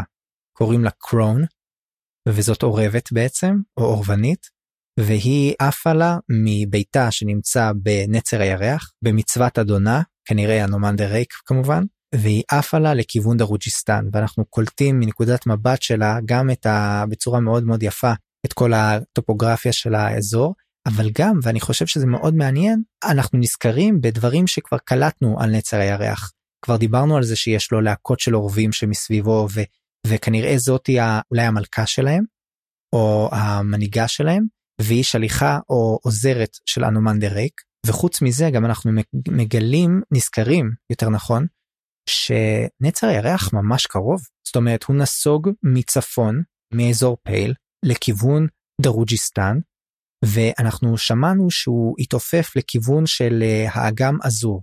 ואם הסתכלנו במפות אז אנחנו יכולים מיד להבין שאגם אזור זה האגם שעל גדותיו ניצבת דרוג'יסטן. על הגדות הדרומיים של אגם אזור. נכון, אז כנראה אנחנו יכולים מכאן להניח שנצר הירח נמצא כעת או איפשהו מרחף מעל אגם אזור או איפשהו צפונית לו אבל בכל מקרה איפשהו באזור של אגם אזור זאת אומרת הוא ממש קרוב ואנחנו לא קולטים את הדמויות מדברות על זה יותר מדי אבל אנחנו כן אולי יש לו דרך להיות גבוה מדי שכך שלא יראו אותו או משהו כזה אבל בכל מקרה אנחנו כן קולטים את ההשפעות שלו. מון ספון שכאילו נפטרנו ממנו חוזר והוא מתחיל להשפיע. אנחנו נראה כמה בפרק הזה. דבר אחד שאני רוצה להגיד ואני רואה שרשמתי אותו ושכחתי להגיד עליו בפרק הקודם וזו הזדמנות נהדרת להגיד את זה. גם בחלום של קראפ. הוא עוזב, הוא אומר שהוא עוזב עיר אבודה, והוא אומר, ויש כתם לא ברור מעליה. עכשיו, הכתם הזה, זה לגמרי נצר הירח. ועוד מה זה, למה זה הזכיר לי את זה? כי גם בפתיד שמדברת עליה אה, טאטרסייל, היא רואה את ה... היא רואה את אביר האפלה, שזה כמעט לכל הנראה זה אנומנדר רייק, עם החרב שלופה, משהו מופיע מעליו, כתם, כמו נצר הירח, גם שם מעליו מופיע מין, ברקע שלו, מין, היא אומרת, זה כל פעם משתנה, כתם כלשהו לא מובן. ואז עכשיו השאלה, למה נצר הירח לא מצליח להתגשם בפתיד? הוא לא מצליח להיראות סופית, זאת אומרת, הוא קיים שם, אבל כרמז, כאילו הוא מחוץ לכל המשחק הזה. משהו זר לחלוטין, שהעולם לא מסוגל לקלוט אותו. אני אחזור אז לתיאוריה שלי מהפרק הקודם, שאולי נצר הירח זה משהו שנקרא מתוך המשעולים, עולם המשעולים. לגמרי יכול להיות. הכאוס. לגמרי יכול להיות שזה משהו מתוך הכאוס, ממש, זה עכשיו, זה יותר תופס עכשיו את ה... כן, לא, זה, זה מעניין מאוד מה שאתה מעלה. בכל מקרה, העורבת הזאת, אנחנו לא נשארים איתה הרבה, אנחנו נחזור אליה בהמשך, אבל בעיקר משתמשים בה כרת לתיאור של האזור, וישר אנחנו צוללים חזרה לתוך דרוג'יסטן לדמות חדשה שדרכה אנחנו מגלים עוד כמה דמויות וזה בעצם אה, איש שאנחנו יודעים רק את השם קוד שלו כנראה אני לא חושב שזה השם המולד שלו קוראים לו circle breaker. circle breaker הוא מתאר את עצמו כמרגל הוא מרגל אחרי שתי דמויות שאנחנו בעצם לא שמות לב אליו כי הוא מתחזה לקצין או סליחה כחייל בחיל המשמר. אה, אנחנו לא יודעים מה הדרגה שלו אני חושב אני לא חושב שהוא מתחזה, אני חושב שהוא באמת חיל משמר, הוא זה באמת mm. מישהו, זה התפקיד שלו, והוא פשוט uh, כעבודה צדדית, כחלטורה, גם משמש כמרגל, אני לא, לא חושב שהוא מתחזה. כן, תודה על התיקון. Uh, הוא מתאר שהוא שש וחצי שנים, אני חושב, הוא שירת בתפקיד הזה, הוא... Mm-hmm. ויש לו תוכניות, זאת אומרת, אנחנו גם שומעים על, ה, על החשש שהאימפריה המלזנית הולכת לכבוש את העיר. והוא מקווה שהוא ישרוד את זה כי יש לו תוכניות להמשך וכולי דברים כאלה מאוד מעניין לשמוע גם מדמות יחסית שולית אבל כן זה דמות יחסית שולית אני חושב אז לא נתעכב עליה הרבה זמן אבל הוא אה, עוקב אחרי שתי דמויות שהם בעצם אה, אנשים מהמועצה אנשים חשובים אחד מהם קוראים לו טורבן אור שזה שם שעוד נחזור אליו הוא אה, כנראה דמות מאוד מרכזית במועצה והשני הוא פדר הוא עוד דמות מהמועצה ואני חושב שהוא פחות חשוב. אז בוא נזכור רק שהוא נפגש עם אה, הוא, הוא בעצם מתצפת על השיחה שלהם. כל קול חשוב במועצה הזאת כפי שאנחנו רואים. כן אנחנו נראה שזה מאוד חשוב ומיד לאחר מכן Circle Breaker כותב אמ, איזושהי הודעה לאדון שלו שעבורו הוא מרגל. וכמובן שהאדון הזה אנחנו מיד פוגשים אותו בפסקאות הבאות. הקטע הבא אנחנו כמו מתעופפים יחד עם ההודעה הזאת לחדרו של ברוק. וברוק סליחה שאני רק קוטע את הדברים מה שרציתי להגיד הוא שהאדון שלו הוא לא ברוק הוא אומר האדון שלו הוא הצלופח. ברוק אומר שהוא הצלופח שהוא אדון של הצלופח לא? כן אני חושב שהצלופח זה כינוי של ברוק. לא הצלופח הצלופח לא הצלופח עובד עבור אה, אז זהו באמת אחר כך במכתב שנשלח לברוק והוא קורא אותו, מדובר שבעצם אומר שובר, אה, שובר המעגל, סריקלברקר אומר, האדון שלי הוא הצלופח, ובמקרה המטרות שלנו זהות כרגע, ולכן אני מיידע אותך. הצלופח בסדר. ביקש ממני לידע אותך, אבל הצלופח כן. הוא מישהו אחר לגמרי. אתה צודק לגמרי, אני חושב, אני פספסתי את זה, זה קצת התבלבל לי, אבל כן, טוב שאנחנו עושים בזה סדר. אה, אז עם כל השמות מק... שיש אתה עוד מתפלא שכאילו משהו התבלבל אתה יודע כמה התבלבלתי פה זה שלוש פעמים שאני קראתי את זה. כן בכל מקרה ברוק מקבל את ההודעה מ Circle Breaker שמשתף אותו נותן לו את הטיפ הזה על הפגישה בין טורבן אור לבין פדר ומיד אחרי שהוא מקבל את זה שזה כנראה מידע שברוק היה היה לא חשוב לי לקבל אותו מיד לאחר מכן מתדפקת על החלון העורב אה, מהפואמה של אדגר אלן פה. אתה לקחת לי את זה לקחת לי זה היה רשום לקחת לי את זה. אני נשבע שזה עלה לי בזה הרגע אני לא תכננתי את זה אפילו. זה כזה ברור זה היה לגמרי ברור knocking on a window door אבל אבל עוד דבר אחד סורי שזה באמת היא דופקת לו על הח... היא לא דופקת לו על החלון היא שוברת לו את החלון. היא עושה לו טוק כן, טוק טראח אבל לא זה יש גם אצל טרי פרצ'ט את אותו עורב. יש עורב שם, והעורב הזה גם מדבר. וגם כן זו הרמז, קוראים לו קוות, כי quoth the raven, זה אחת הבדיחות, אולי הכי שטותיות, אבל הכי גאונות של טרי פרצ'ט. אני לא יודע, זה כמו לקרוא, מה קוראים טרי פרצ'ט, אתה רוצה לכתוב ספר אקשן. זה... יפה, לגמרי אני, אני באמת תוהה לעצמי אם אריקסון כזה גאון שהוא מכניס את כל האלמנטים האלה או שהוא פשוט באמת אה, אופון אה, עוזר לו פה אני לא יודע. בכל מקרה אמ, אז אה, העורבת אה, קרון אגב אני לא לא אמרתי על השם שלה אבל אמרתי שזה שם יפהפה אני חושב שהוא יפהפה כי הוא מעיד על ה double meaning של המילה crone. כי המילה crone משמשת גם עבור uh, תיאור של נשים uh, זקנות ומכשפתיות נכון? אבל קרון זו גם זקנה בלה כזאת. זקנה בלה אבל המקור של המילה קרון לתיאור נשים כאלה הוא בא מעופות דורסים. וואי, זה אני לא ידעתי מגניב. אז אז בעצם אני לא יודע גם פה אני לא יודע אם אריקסון חשב על זה אבל בעצם הוא מעיד על, על הקשר בין קרון לקרון זאת אומרת זה יפהפה. עוד דבר אחד וזה גם כן דבר מגניב ונלך עד לשייקספיר בשביל פה אבל נחזור לפרצ'ט כי איכשהו הסיפור פה גם קשור לפרצ'ט הרי אחד, אצל פרצ'ט יש תמיד שלוש הדמות הראשונות זה שלוש המכשפות שיש לו יש לה כמובן את גרני וויטרווקס, את נני אוג ואת השלישית ששכחתי אותה, הגרליק, מגרט גרליק, ומה שקורה, תמיד ידוע שהמכשפות תמיד מתחלקות לש, לשלוש, שאלו בעצם התפקיד של שלוש אנשים, זה אותן שלוש מכשפות שמראות למקבת, ואומרות לו by the prickling of my thumb, something wicked this way comes וכל הדברים האלו, ותמיד עם שלוש, אחת זאת הצעירה, הבתולה, אחת היא האימא, והשלישית היא ה crone. בדיוק, גרני וויטרווקס היא ה crone כביכול, אז תמיד כשמדברים אליהם אומרים אחת בתולה, אחת אימא מסתכלות עליה ובאמת להם גרני וויטרווקס, נראה אתכן מעיזות להגיד את השם הזה בקול רם. כאילו אף אחד לא יקרא לי crone בחיים. ו... אז הנה, עוד פעם הגענו לקרון, יש פה עוד רמז. כן, אגב, זה מתאים לשלושת הארכיטיפים הקלאסיים של המיתולוגיה של uh, um, mother virgin and crown. אבל אני חושב. יש על זה ויכוחים אבל בכל מקרה זה, זה פורמט uh, מוכר ומדובר ויש לו עיבוד מאוד יפה של גיימן בקומיקס סנדמן uh, מאוד מומלץ. בכל מקרה אני חוזר לסיפור אז קרון מופיע ומודיעה ל... ל... לאלכמיסט שלנו אגב אלכמיסט נכון אני מתלבט אלכימאי אלכימאי כן כן אז האלכימאי שלנו זה פעם ראשונה שאנחנו מקבלים את המילה אלכימאי ואנחנו עוד מעט מגלים שהוא גם יודע לעשות קסם והוא אפילו די טוב בקסם. אני חושב שגם ממות אמרו שהוא אלכימאי. על מי? ממות הדוד של אה, קרוקוס. אוקיי. בפרק הקודם מדובר על זה שיש לו כלים עדינים כי הוא אלכימאי. Mm-hmm. בגלל זה יש לו את המסורים הקטנים האלו ואת כל הדברים שבעזרתם הוא פורץ. מצוין אז השאלה נשאלת פה א' אוקיי זה מעיד אולי על קשר ביניהם או משהו כזה אבל חוץ מזה זה פעם ראשונה שאנחנו מקבלים עוד תיאור לקסם בעולם הזה. והשאלה שלי היא האם יש משהו שונה אצל אלכימאי מהותית או שזה פשוט גישה טיפה שונה לקסם או שזה לא קשור ליכולת שלו לעשות קסם?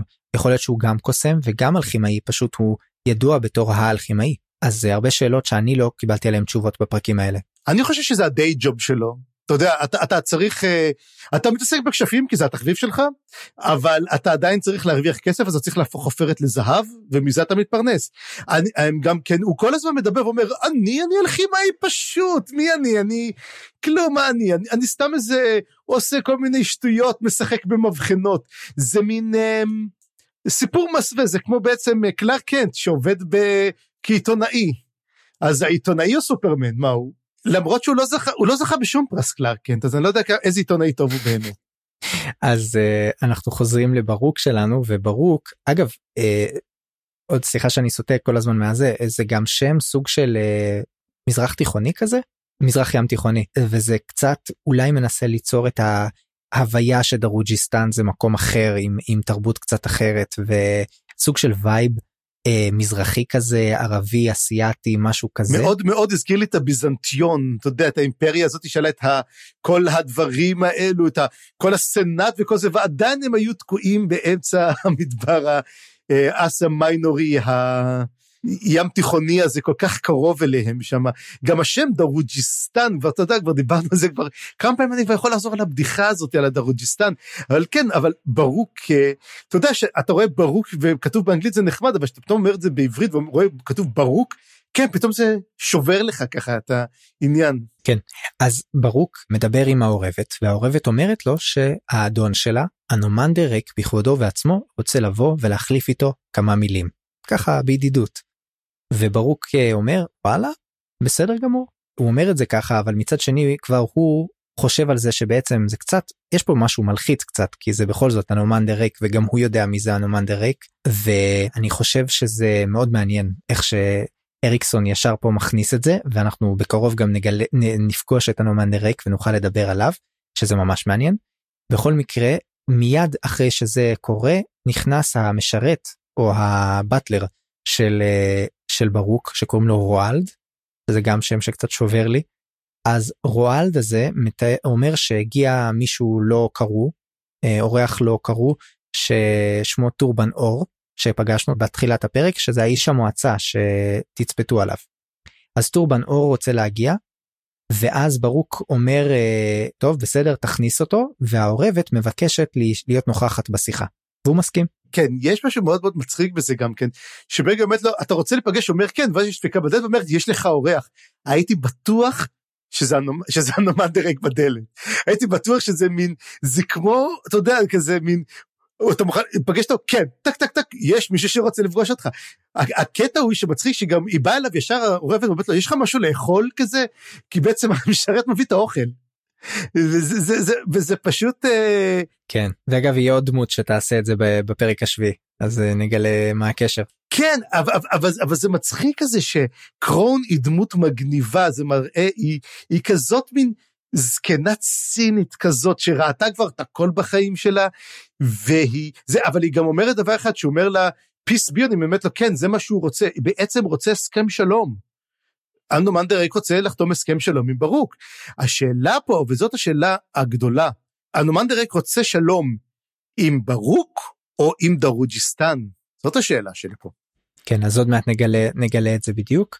בכל מקרה, אנחנו קופצים אה, ישר אחרי שנכנס אה, הטורבן אור הזה והעורבת מקבלת אה, את הרשות להישאר לשיחה, אנחנו קופצים את, עם הסיפור שלנו לדמות שבהתחלה אנחנו לא יודעים כל כך מי היא ומה הקשר שלה לסיפור אבל מהר מאוד מגלים שהיא יחסית קשורה וקוראים לו רליק נום.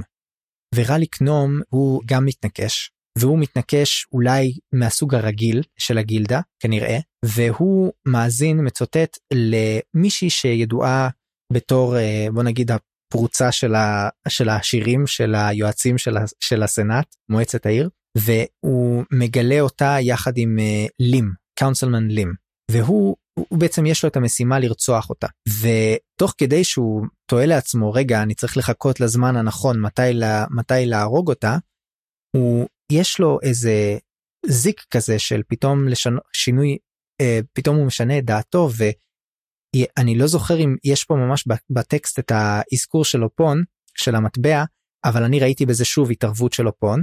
תתקן אותי אם אני טועה. זה קורה קצת יותר מאוחר מה שאתה אומר כן אבל כן אתה צודק אני קפצתי הוא, הוא, בא, הוא בא להרוג את uh, סימטל לגמרי אבל הוא אומר גם כן זאת לא משימה הוא אומר שזאת נקמה. הוא לא בא להרוג אותה כי זאת משימה הוא אומר זאת נקמה אני לא בא ברשות הגילדה פה.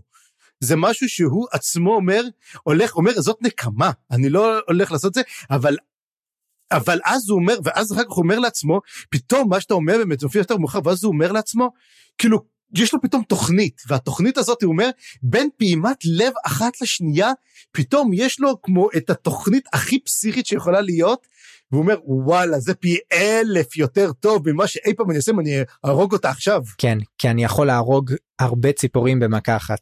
גם להרוס אותה וגם uh, לעשות פה משהו ש, ש, שיוכל להניב לי הרבה פירות. אבל uh, באמת זה יקרה אחר כך אנחנו בעצם שוב יש פה המון קפיצות אנחנו חוזרים חזרה לברוק וברוק מדבר עם uh, טורבן אור כאשר קרון העורבת כבר לא עורבת היא שוכבת שם ב... על השטיח ככלב חמוד uh, לא יודע אם חמוד אבל כלב ציד כזה שאפילו במהלך השיחה טורבן אור מגרד לה את האוזן וזה משעשע מאוד את ברוק. בכל מקרה הוא מנסה לשכנע את ברוק ושוב אנחנו שואלים את עצמנו רגע למה את ברוק? יש פה איש מאוד חשוב מהמועצה שבא לשכנע איש אחר בעצם אה, להסכים למהלך שהוא הולך לעלות במועצה. והמהלך שטורבן אור רוצה לעלות במועצה זה בעצם לדרוש ניטרליות כלפי האימפריה המלזנית זאת אומרת להגיד להם תשמעו אנחנו לא בסיפור הזה בבקשה אל תתקפו אותנו אנחנו לא רוצים להילחם בכם. וברוק מנסה לומר לו תקשיב אה, בוא נגיד ככה אין לך אין track record טוב למשא ומתן עם האימפריה האימפריה לוקחת מה שהיא רוצה האימפריה כובשת יש סיבה שכבר אין כמעט את הערים החופשיות אנחנו בעצם העיר החופשייה האחרונה ה alliance של הערים החופשיות כולו אה, הושמד כמעט על ידי האימפריה ואין אין מה לנהל את המשא ומתן. אה, אז הוא בעצם מסרב לאור ואנחנו גם תוך כדי מתחילים להבין שהסיבה שטורבן אור פונה אליו בכלל זה שיש לו לברוק שליטה על איזושהי אגודה של קוסמים הוא קורא לזה הקבל אני חושב נכון. והאגודה הזאת של הקוסמים יש לה כוח מאוד חזק במועצה זאת אומרת אנחנו לא יודעים כמה מהאנשים במועצה הם קוסמים אבל יש סיכוי טוב שברוק שולט בהם או שהוא שולט בהרבה אנשים במועצה פשוט מהעובדה שהוא שולט בכוח כל כך חזק שזה הכוח של הקוסמים. אני לא הבנתי אם הקוסמים האלה הם חלק מהמועצה או לא תגיד לי אולי אם אתה יודע. אני חושב שהם לא, כי הם זה מין אגודה סודית גם כן, האמת מי, שמספר, מי שמספר את זה פעם ראשונה, לי הוא אומר את זה לסימטל בכלל. הוא אומר לה, כי מדברים ביחד, אתה יודע, בזמן שעוד יש להם לדבר, מה שהיא מוציאה מהם סימטל מילים, אז הוא אומר לה שיש את ברוק, והוא אומר לה שהוא חבר בקבל חשאי של מכשפים. למה כל הסיפור הזה? בעצם מה שרוצה אה, אה, טורבן אור, אור רוצה להעביר, זאת הצהרת ניטרליות, בעצם פרישה מברית הערים החופשיות. יש תריסר ערים חופשיות שאף אחת מהן לא פרשה. פייל הייתה בעצם האחרונה שעוד לא נכבשה. בעצם מה שהם באים להצביע זה על הפרישה מהברית הזאתי, מכיוון שהברית הזאת הכריזה כביכול מלחמה על מלאזן ככל הנראה, או נמצאת, הם אומרים לה, אנחנו פורשים מהברית הזאתי. והוא אומר לו, אני בעצם מה שאני רוצה, אני רוצה את התמיכה של הקוסמים כביכול, כאילו שאנחנו עושים את זה בידיעתכם, בהסכמתכם. אה, למרות שהוא אומר, אה, אני לא, לא, לא חייב אתכם גם כן, דרך אגב.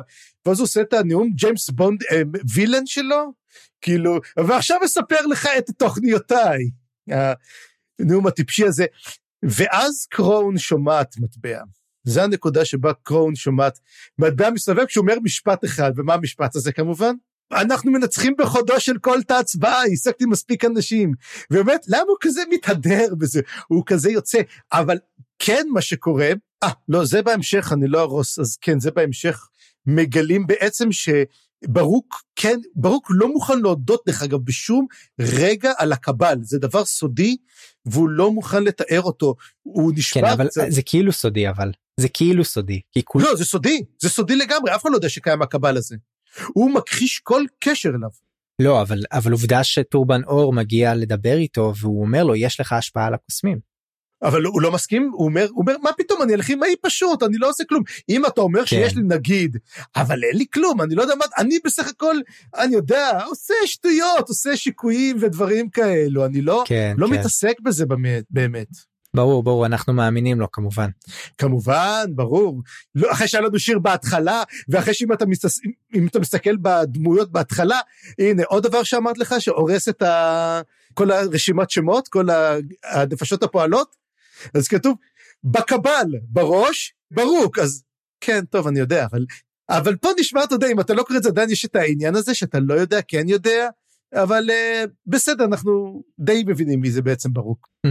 אז בדיוק uh, אנחנו קופצים, טורבן אור עוזב בכעס מן המקום, ובדיוק אז אנחנו קופצים חזרה לרליק, שהוא המתנקש שרצה להתנקש באישה ההיא, ובדיוק שם קורה המהפך שאתה תיארת אותו מקודם שהוא מקבל איזשהו רעיון הרבה יותר טוב. רגע במקום שאני ארצח אותה אני ארצח את היועץ שהיא מדברת איתו שהיא נפגשת איתו היועץ לים אני חושב. נכון נכון לים. מה זה יעשה? זה יגרום לכך שגם שמה הטוב או הטוב זה זה טריקי אבל שמה ייהרס אולי אפילו יאשימו אותה בזה שנהרג אצלה מישהו כל כך חשוב וזה קטע יפהפה כי לא רשום לנו שאופון השפיע עליו פה. אבל קרון שמעה בדיוק כשדיברו על הקולות על חודו של כל אחד בדיוק אז קרון שמעה את המטבע המסתובב ובדיוק אז רליק מקבל את הרעיון הגאוני שלו. אז שוב אופון עוד פעם משתרבבים פה גם לפרק הזה עם אה, משיכה בחוטים וגורמים לכך שהקול היחיד החשוב הזה שכנראה תמך בטורבן אור נהרג. טוב, זו שאלה מאוד מאוד מעניינת האם זה אופון, ואני לא בטוח שזה אופון. אני חושב שזה בהכרח אופון. זה כי בכל אחד מהפרקים האלה הוא מתערב. בכל אחד מהפרקים. אבל כמה כמה דאוס אקס מכינה או דום אקס מכינה אופון יכול לעשות זאת אומרת הוא מציל את החיים של פארן הוא מנציל את uh, טאטר סייל, הוא מתערב עם קרוקוס, הוא מכניס את כל המידע בעצם, זה המון. אני, אנחנו רואים את אמנס. אבל זה בדיוק היופי, צפריר, שאנחנו רואים את העזרה הולכת ונהיית יותר עדינה. זאת אומרת, אני חושב שגנואס זה היה באמת מקרה חריג ויוצא דופן מכל הבחינות, אולי שווה ערך לטבח באיתקוקן. של אמנס וקוטיליון. ושאר הדברים הם הרבה יותר עדינים. או, אוקיי, אז אולי עם קרוקוס זה עדיין קצת בוטה, שהוא מקבל פתאום, אה, אה, מופיעה אצלו מטבע בכיס והיא היא, היא שורפת לו אותו כי היא מתחממת ממש וזה גורם לו להתכופף, זה קצת מופרך, אבל זה עדיין יחסית עדין, זה לא שהוא חוזר לחיים פתאום, הוא פשוט ניצל בנס. אבל פה, פה יש, פתאום מישהו מקבל רעיון, והרעיון שהוא מקבל זה כאילו זה כאילו רגע זה אופון או לא אופון? לדעתי זה אופון בוודאות במיוחד בגלל הרמז בפרק בחלק הקודם. אתה יודע זה מזכיר לי מאוד קטע של um, משחק מבוכים ודרקונים אבל אני חושב גרסה רביעית או ואילך או משהו כזה שיש לך בעצם יכולת לעשות שלוש פעולות בתור. אז אופון מקבל כזה דבר, יש לך בעצם פעולה גדולה, שזה להציל בן אדם ממוות, לבוא להיכנס אליו למשעול, למשעול של הוד, של הוד ולהוציא אותו. דבר שני, אתה יכול להביא משהו לעולם, זה בעצם להביא את המטבע. ודבר שלישי, זה פעולת הנחיה, זה בעצם פעולה חופשית כזאת, שאתה בעצם יכול לשים מחשבה בראש של בן אדם. אבל מה שאני חושב פה, שהוא פה ניצל את התור שלו לגמרי, והוא לא יכול להשפיע מעכשיו. אם הוא פה, אוקיי, אני הולך איתך על זה, אבל אני לא חושב שהוא פה יכול לעשות עוד משהו עכשיו. אני חושב שעכשיו, מעכשיו הוא צריך לחכות ולראות מה יקרה. רגע, חכה, חכה לפרק הבא. אבל uh, גם שם לדעתי יש אופון uh, לא, לא מעט. בכל מקרה אז אנחנו uh, חוזרים לרליק. רליק מחליט שהוא עושה את זה ובאמת הוא רוצח את לים ואחרי שהוא בורח משם ראש השבט שלו שקוראים לו אוסלוט שזה כינוי זה, זה בעצם סוג של חתול נכון? חתול בר. מתאר uh, בפניו את האירוע של רצח המת... של המתנקש שנהרג על ידי מתנגשים שיש פה בעצם מלחמת מתנגשים משהו מהסוג הזה אז הוא מודיע לו על כך. תהיה מודע לכך. זה לא רק אחד הוא מספר שחמישה הלכו אחד אחרי השני.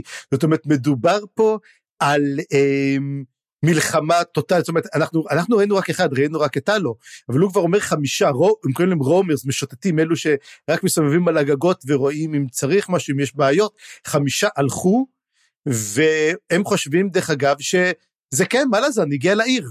מה שאני חשבתי. כן בשלב הזה אני חושב שזאת הדעה הרווחת אצלם. ואנחנו קופצים חזרה לברוק והם נכנסים לחלק רק לפני ברוק כן. רק לפני ברוק אוסלוט אומר לו דבר אחד אומר לו תשמע אני צריך שיראו אותך מה קורה בעצם רליק נום יהפוך להיות פיתיון. הם אומרים אנחנו צריכים לעשות מלכודת כי אנחנו מבינים שהולכים להרוג אותנו אז אנחנו צריכים אנחנו נעקוב אחריך אנחנו בעצם נהיה מסביבך ואתה צריך להיראות מאוד מתנקש. הדבר הזה חוזר דרך אגב בפרקים הבאים שכולם מסתכלים ואומרים למה הוא נראה כל כך מתנקש כזה? כאילו כולם אומרים אם מישהו מסתכל הוא היה יודע וזה למה קוראים לו אתה מהרגע הזה? אנחנו רוצים שתהיה הטארגט אתה תהיה המטרה של המתנקשים. ואז הוא אומר לו אוקיי, מבין, אתם רוצים, ואז הוא מבין, אתם, אני בעצם עכשיו הפכתי להיות פיתיון, אבל רליק נום לא יכול לעשות שום דבר, ולמה הוא חייב לעשות את זה?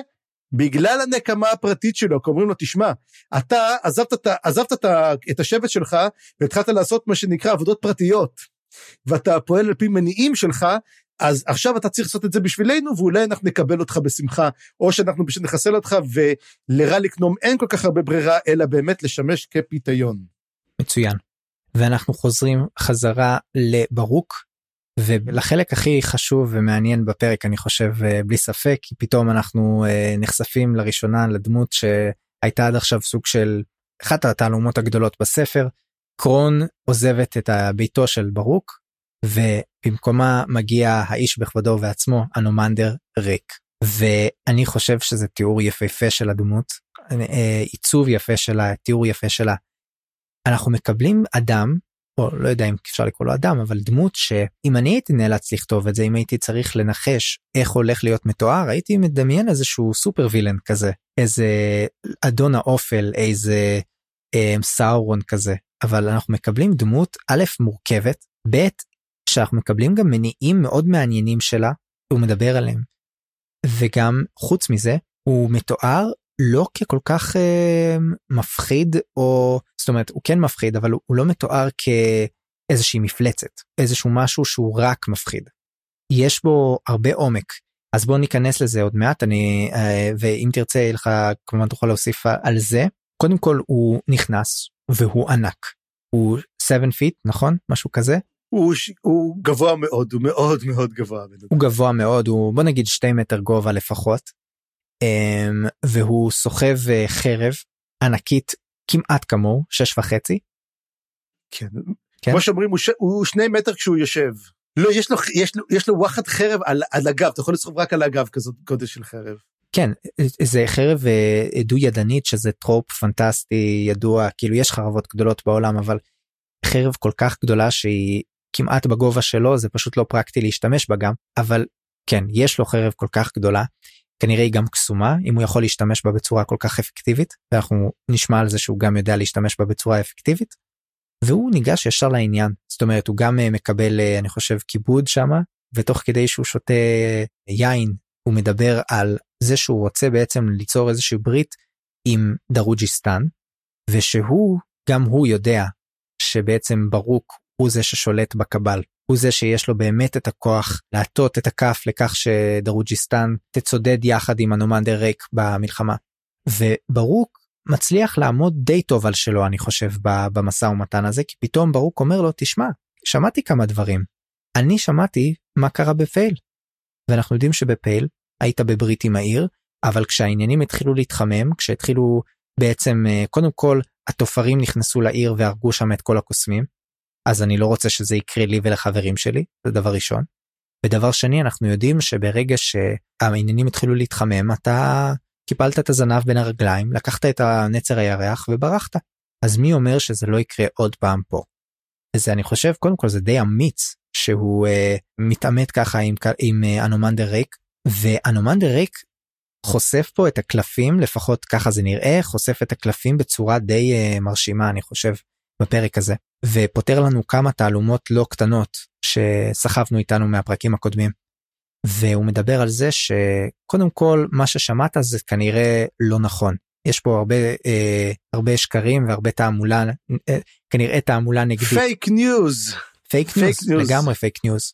ואנומנדר טראמפ אומר איך, איך הכנסת, איך, אני רק רוצה לדעת, איך הכנסת את אנומנדר וטראמפ במשפט אחד, אני, אני, אני אומר לך, זה, זה, אם הייתי אומר, הייתי, אמרת, הייתי, אמרת הייתי fake news. הייתי אומר crooked טיישרן, הייתי אומר פה, לדבר הזה, כן.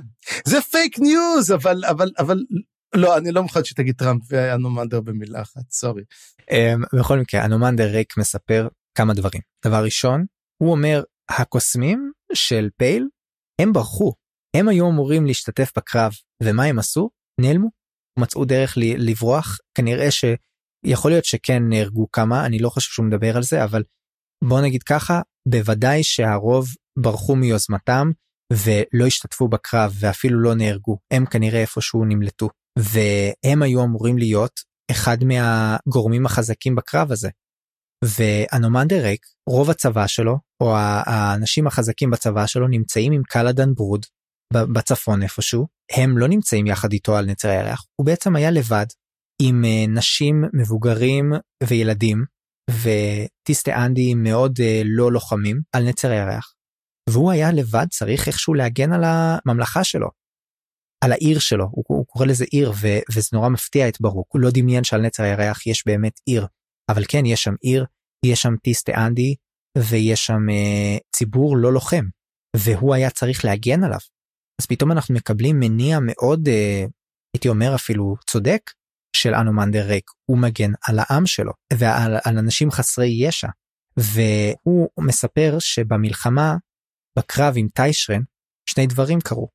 דבר ראשון, הוא ניסה לגרום לטיישרן לא להילחם איתו. זאת אומרת, הוא ניסה לגרום לטיישרן להבין שהוא הולך לשלם פה מחיר כבד, אבל משום מה לטיישרן לא היה אכפת. וזה נורא הפתיע את הנומנדר ריק, זה דבר ראשון. דבר שני שהפתיע אותו זה שטיישרן תקף בכלל את הצד שלו לא פחות מזה שהוא תקף את, אה, את נצר הירח. הוא זימן שדים, בעצם כל הדברים שחשדנו בטיישרן עד עכשיו, הנומנדר ריק מחזק אותם. הדבר העצוב הוא שהרלוק צדק. הרלוק באמת צדק. זה, זה, זה, זה הדהים אותי שבעצם הייתי אומר, טיישרן באמת ניסה לחסל גם את אטרסל, גם את הרלוק, הוא לפחות אנחנו יודעים שאת נייטשיל הוא חיסל אותה. עכשיו השאלה, צריך להעביר את המידע הזה מהר לבלורדן, שיטפל בטיישרן בעצמו. לגמרי. Um, אני שנייה מחפש בהערות שלי, שנייה אחת. לפני, רציתי רק להגיד שלפני שקרון עוזבת, היא נותנת נבואה קטנה, וזה נראה, מראה שיש עוד כמה שיש להם נבואות, זאת אומרת, אמרנו יש נביא פה, נביא שם, כל אחד נביא, כבר גם קרון נביאה, והיא אומרת שהיא רואה 11, היא רואה שתי, תריסר ספינות בנמל, 11 מהן בוערות, האחרונה נישאת בסערה של ניצוצות. עכשיו אני אמרתי כזה מין, אוקיי, לא קלטתי, אבל אז ברוק מפרש לי את הזה, והוא אומר שמדובר בעצם שהברית של הערים החופשיות היו 12, 11 כבר הלכו, אבל מה זה אומר לגבי דרוג'יסטן? האחרונה. כן. האם האחרונה גם תיפול או לא? זאת בעצם אה, שאלה שמרחפת פה באוויר בכל החלק הזה של הספר. ועוד נקודה שלא התייחסתי אליה מקודם, סתם נקודה קטנה שכשמתואר אנומנדר ריק, לפני שהוא מוזג לו יין, הוא אומר My name as best as it can be pronounced by humans is אנומנדר ריק. וזה סתם היה שאלה מעניינת.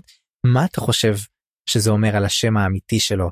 האם את השם האמיתי שלו אנחנו לא מסוגלים לבטא מסיבות אה, פונולוגיות, כאילו מסיבות של אה, איך, איך שאנחנו מבטאים צלילים, או שהאם יש איזה משהו קסום בשם שלו, או משהו כזה, מה אתה חושב? אני חושב שאת השם שלו אנחנו אפילו לא מסוגלים להבין איך הוא נקרא, הוא עד כדי כך שונה מאיתנו. זאת אומרת, יש את הנושא של גזעים בספרי פנטזיה, אז יש לך אלפים, אז יש לך את האלפים או את הדברים ההם שהם שונים, אבל בתכלס הם די אותו דבר, זאת אומרת, יש להם את הדברים ששונים להם, את התרבות שלהם, בכל מיני ספרים כאלו ואחרים, אבל הגזעים אצלו, חוץ מבוא נגיד, אם יש לך את המורנט, שהם כמו דמויי האדם, אז יש לך אותם, אבל יש לך את הזר לגמרי, זה כמו ה-aberrations ממבוכים דרקונים, יצורים שבאים ממקומות כל כך שונים שהמוח שלנו לא מסוגל להכיר אותם, כמו למשל מצליפי המוחות הם כאלו.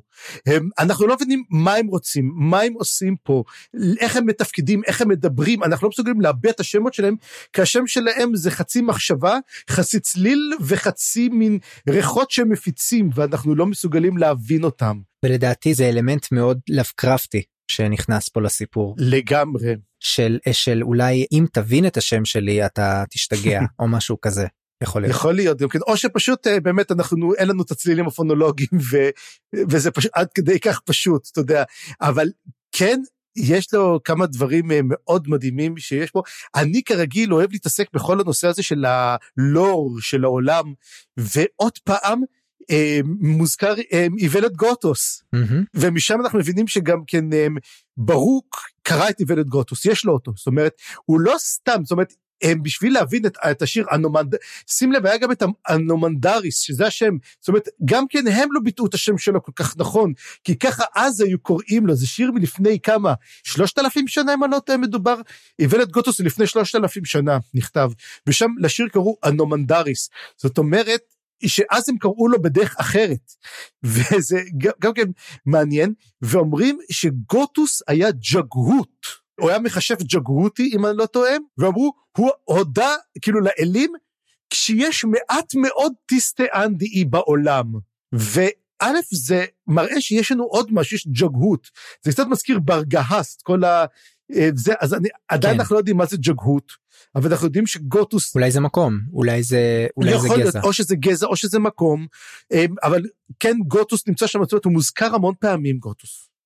בנושא הזה והוא אומר מזל שיש מעט מאוד מטיסטה אנדי עכשיו הוא מדבר פה גם כן איך קוראים לו? אנומן דה רייק על זה שהוא היה בעיר ויש את הזקנים ואת הילדים ויש את הצבא. זה כנראה כל הטיסטה אנדי שקיימים בעולם. אנחנו מדברים ממש על השארית הפליטה אחרונים וזה עוד יותר מובן למה הוא חשוב להציל אותם עוד דבר שהוא אומר גם כשאומר הם אומר אתם אומר אומר הם ברחו אנשים אומר מאיפה הבנתם את זה? זאת אומרת אה יש לנו כמה ששרדו והם באו אלינו זאת אומרת אה באמת ואז הוא נותן לו באמת איזה אולטימטום מעניין אבל מה שהוא אומר הוא אומר שהרי ידוע שהתופר יגיע של מעלה אז הוא אומר הוא אומר 15 מטר אחרי שנכנסו לעיר כבר האנשים שלי חיסלו אותם. זאת אומרת לא היו תופרים. וזה מזכיר מה זה מזכיר? שטוק הצעיר אמר אה דרך אגב אני התופר היחידי פה למה הוא התופר היחידי? כולם אכל אותה, הנומנטרי והחברים שלו חיסלו אותם. זה בעצם נותן לנו את הפאזל, בגלל זה אני כל כך אהבתי את הפרק הזה, שהוא ממש ממש סוגר לך את הפאזל, אבל אחד הדברים גם כן, אה, מישהו מדבר פה, זה שגם כן, מה שאמרנו לפני זה, שברוק שם לב דבר אחד, שהעיניים שלו נורא נורא משונות. מה שהחזיר אותי לסוף הפרק הקודם, אבל העיניים שלו משנות צבע לפי הרגשות שלו. זאת אומרת הוא מדבר ויש לו עיני נחש ואז הוא הופכות להיות אדומות ופתאום הוא מדבר על משהו לא טוב הוא הופך להיות שחור ואז הוא אומר אוקיי ואז אני חושב אומר אוקיי אני חושב שפה הגזמתי. זה מין נורא נורא זר הוא גם אומר שהוא כל כך הדמות שלו כאילו פוסלה מאבן במכות חדות כאילו מאבן שוהם כאילו כאילו הוא נורא חד הוא נורא כאילו מין הוא לגמרי לא אנושי הוא לגמרי זר והוא, ותשמע והוא מפחיד לגמרי הבן אדם הזה, הטסטיאנדי הזה. כן ועוד משהו שמקשר אותו ישר אוטומטית לאפלה שלא הזכרנו זה שהוא אמר שהוא לא מסתדר טוב כל כך באור. כן. הוא מעדיף את, ה, את החושך ובאמת אה, ברוק מחשיך מיד את החדר וגורם למפה שלו לזהור כדי שהוא יוכל לדבר אה, ביזנס. כן. אבל כאילו יש פה באמת גם משהו מעניין שמחבר את זה באמת לבית האפלה. לגמרי כן וגם כן יש בסוף בעצם הוא אומר לו על השניים שנותרו הוא אומר איפה כולם? הוא אומר הוא אומר הצליחו להגיע שניים הוא אומר למה זה? כי מי חיסל אותם? הנומן דירק חיסל את כל המחשבים של פיין. הוא עושה בעצם את הנקמה שלו זאת אומרת. זה מצחיק להגיד את זה אבל הנומן דירק הוא טיפוס של שחור ולבן. זאת אומרת למרות שלבן אין אצלו זה טיפוס של שחור ואולי שחור בהיר יותר. אבל מה שבעצם הוא בא לעשות אומר לו אה הם חיים תביא אותם אני רוצה אני רוצה אותם או תביא לי את הראש שלהם ואז הוא אומר לו כזה דבר, אז הוא אומר לו, איך תהרוג אותם? אז הוא אומר, עם החרב. אז הוא אומר, אה, חרב, טוב, אני מביא לך את הראש שלהם. עכשיו, מה כזה נורא להרוג אותו, אם הוא מעדיף בעצם להביא לו את הראש שלהם, מאשר שהנומן דריק יחסל אותם. הוא ראה את החרב. הוא ראה. זה גם היה חלק מהתיאור של הדמות.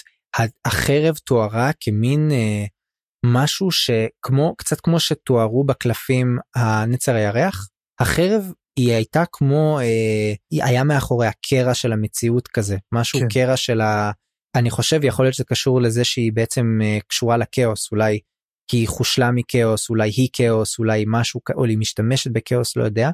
או שיכול להיות שאולי קראתי יותר מדי סופרים אחרים שלא נזכיר את שמם אבל אולי לחרב הזאת יש גם סוג של אישיות גם סוג של uh, משהו שהיא uh, מטילה איזושהי אימה בפני עצמה. ואנחנו מבינים פה שאנומן דה ריק הוא לגמרי אלריק לא?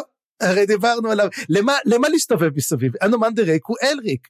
הרי אלריק זה הראשון שהיה, עליו הרי מתבסס דריס דו אורדן, מתבסס עליו, וללא ספק, אני מאמין, שגם הנומן דרק הוא מין אלריק, הרי גם מורקוק תיאר מאוד את אלריק כשונה מבני האדם, כתרבות זרה, כל התרבות של בלניבונה היא כל כך שונה מהתרבות הזאת, היא תרבות דקדנטית, תרבות, דרך אגב, כמו הטיסטי אנדי, היא תרבות גוססת. הרי אלריק מלניבונה הוא אחד האחרונים מהגזע שלו, אם לא אחרון מביניהם, של אלים אפלים ולא מוסברים, והוא גם כן מדבר, וגם לו יש כמובן את החרב שלו, את, אה, את אה, איך, איך קוראים לה? את אה, אבי השאול. היא החרב שלו, אבי השאול, ושהיא שואבת את הנשמות, הרי זאת החרב של אלריק, שואבת את הנשמות, והיא מדברת, כמו החרבות של סנדרסון, היא גם היא מדברת, עליה דיברת, נכון? על כן, כן. על Nightblood. אבל ב- כן, בין היתר, בין, בין היתר. היתר. כן, חרבות מדברות. וזה הזמן להגיד שיש גם לטרי פרצ'ט חרב מדברת, אבל, מדבר, היא, אבל היא חרב אחרת, גם כן. בוודאי. אבל פה החרב קשורה אליו, היא תמיד מופיעה איתו בקלפים. וגם כן כשהיא מניפה, הוא מניף את החרב שלו לכיוון הכלב, החרב שלו היא יוצא ממנה עשן. זאת אומרת, אולי זה קשור לקרע, לא יודע, ואחר, אני לא יודע מי יותר מפחיד, אם זה אנומנדר או החרב שלו. כן, ועוד נקודה שמיד לאחר מכן, אנומנדר צוחק קצת הוא צוחק מין צחוק מרושע כזה או ציני כזה ואומר לברוק אתה אתה איש מלא רחמים איך אומרים? כן רחמן. אתה איש רחמן אתה אתה מרחם על האנשים האלה וזה משעשע אותי שזה באמת מחזק אולי אחת מהנקודות שהזכירה לנו בעצם הנומנדר ריי כזה הוא לא איש כל כך נחמד. למרות שאנחנו מגלים שהוא כן יש לו את המניעים אולי החשובים שלו אבל הוא לא איש טוב הוא לא איש טוב אין לו רחמים הוא רוצה את האנשים שבגדו בו והוא ירדוף אחריהם עד הסוף עד שהם ימותו והוא לא מפחד אה, להילחם ולהשתמש בכוחות שלו כדי להשמיד אנשים בצורה מחרידה כנראה. אני חושב שמדובר במשהו אחר ובעצם לנושא המרכזי של כל הספר הזה או הסדרה. הנומן דה ריי כבר אמרו הוא חי מאה אלף שנה. זאת אומרת הוא בא וראה עליות וירידות של אימפריות של ממלכות, ראה את הדברים הכי מחרידים, והוא בסוף מבין שבעצם יש לו מין כמו מין, כמו מין, אה, איך נגיד את זה, כמו מין בעיה אקסנציאליסטית, הוא חי לנצח הרי, והוא רואה את זה, ולכן, מה זה רחמים על פני בן אדם? זאת אומרת, אנחנו כבר לא מרחמים על הבן אדם ה... הבודד, איך אתה יכול לרחם? הרי אני ראיתי אימפריות אדירות נופלות, ראיתי את הדברים האלו, הרי צריך לזכור שמלאזון זאת אימפריה, כמו שאמרת, יחסית צעירה.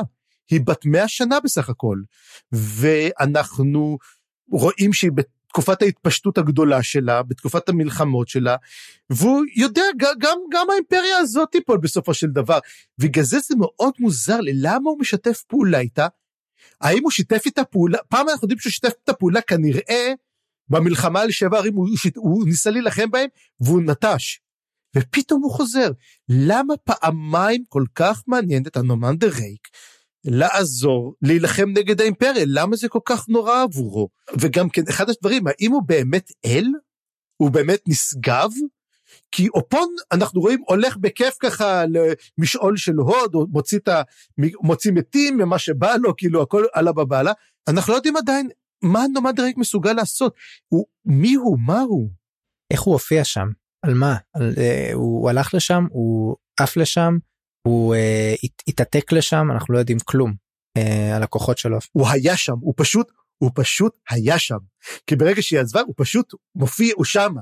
הוא תמיד היה שם זה האמת זה סוג הקסם שאני הכי אוהב מהמובן של משהו שהוא כל כך זה לא כמו אלים כילדים כמו כמו שהאודיסאה בעצם או האליאדה יותר נכון.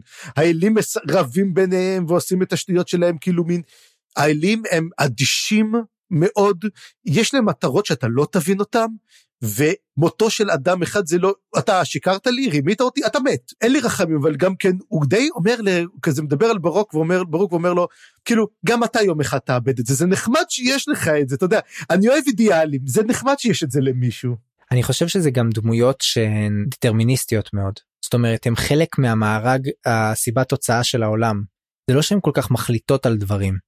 אני לא חושב שאמנס קם בבוקר ובאמת מחליט מה הוא הולך לעשות היום. הוא בעצם התגלמות של קיצוניות, התגלמות uh, מוחלטת. ולא יודע, אולי גם הנומנדר ריק כזה, אבל לא נשמע ככה. לדעתי הוא הרבה יותר uh, מחליט על דברים ו- וזורם עם המציאות, הוא לא, הוא לא מכתיב אותה כל כך.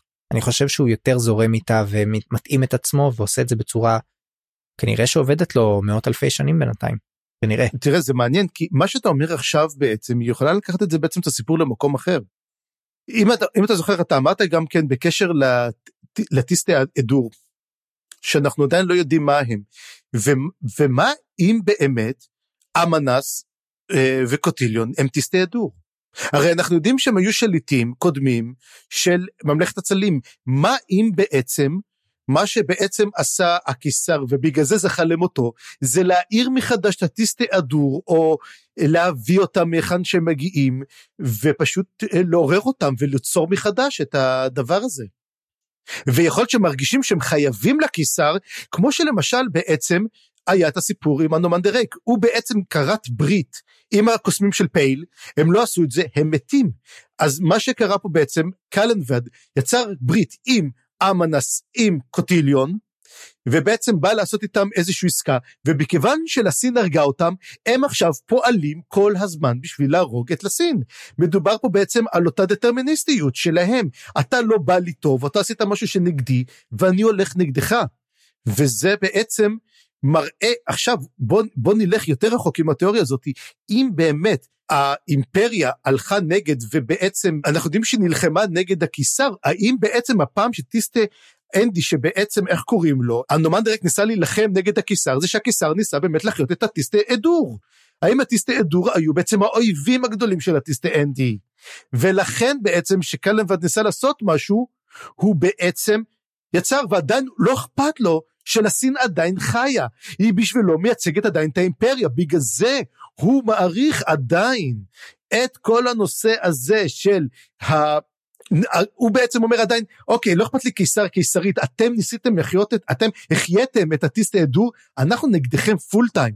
וזאת הסיבה שהוא בעצם מנסה כל פעם לעצור את האימפריה. שזאת יכולה להיות אופציה. מעניין. שאופציה מעניינת, תיאוריה מעניינת. אני רואה את זה, אני רואה את זה מתמצק קצת לאורך הפרקים. אבל נראה באמת אם זה אמיתי או לא. בכל מקרה אנחנו ממשיכים קצת כי אנחנו גם התעכבנו פה ולא נשאר לנו הרבה. אנחנו בעצם אה, אחרי שנגמרת הסצנה הזאת אנחנו עוברים לסצנה חזרה לפונדק שפגשנו בפרק של אה, קרוקוס חזרה סוג של כזאת חתימה מעניינת של הפרק שפתאום קושרת לנו כמה קצוות יחדיו והקצוות שהיא קושרת לנו זה בעצם שקרוקוס יושב בפונדק הפיניקס עם עוד כמה אנשים שפגשנו עד עכשיו וכמה שאנחנו לא פגשנו אבל מסתבר שכולם בעצם חברים והם שייכים לסוג של קליקה כזאת של העולם התחתון של דרוג'יסטן והאנשים שאנחנו פוגשים זה בעצם קרוקוס קרופ מוריליו ועוד בן אדם שקוראים לו קול וראליק. תוך כדי שהם מדברים משחקים קלפים אנחנו מגלים שיש ביניהם הם לא שהם בוא נגיד צוות אבל הם כן מכירים אחד את השני והם חברים והם אפילו לפעמים עובדים אחד עם השני או יש ביניהם קשרים. אנחנו מגלים שקרוקוס חושד בראליק ומוריליו שיש להם איזושהי משימה סודית או איזה משהו פרויקט שהם עובדים עליו שהם לא רוצים לשל... לשתף אותו ב... אה, בפרויקט הזה וזה קצת מכעיס אותו וגם אנחנו מגלים שקרוקוס בעצם לא הפסיק לחשוב מעולם על אותה נערה שהוא אה, שדד את הבית שלה הוא ממשיך לחשוב עליה וזה מטריד אותו. זה טורד את מנוחתו והוא אה, לא מצליח אה, להתנתק מהסיפור הזה זה אנחנו נראה עוד מעט איך זה משפיע עליו אבל בגדול זה פה זה מתחיל הניצנים של זה אנחנו רואים אותם כבר בפרק הזה וזה מכין אותנו טוב טוב לפרק הבא אז אה, יש לך עוד משהו להוסיף לפני שאנחנו עוברים לפרק הבא כן דבר אחד קטן אה, אחד הדברים שאני אוהב בעצם אצל אריקסון זה ש... הדמויות שלו נורא נורא חכמות.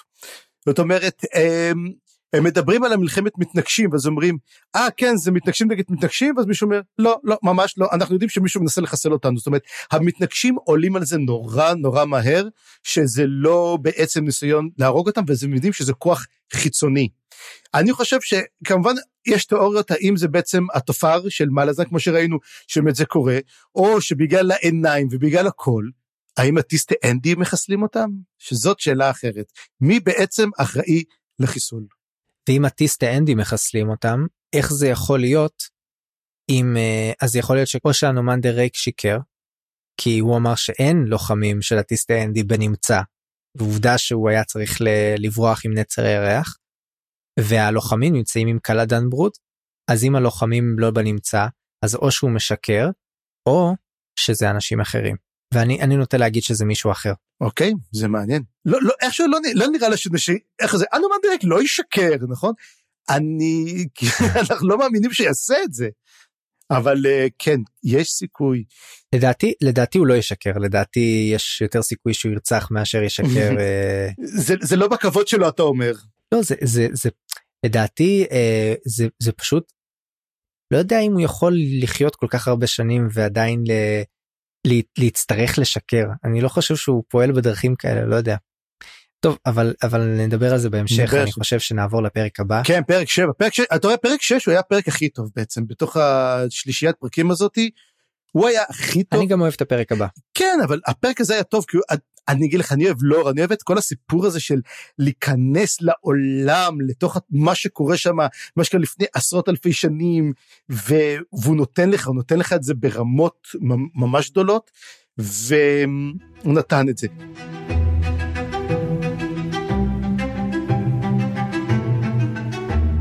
הפרק הבא אני אני חייב להגיד משהו עליו הפרק הבא הוא פרק הכי ארוך הוא גם כן הוא פרק ארוך אבל כמעט היה לי מה לכתוב עליו. זה מין הרבה הרבה הת, התברבשויות אליו.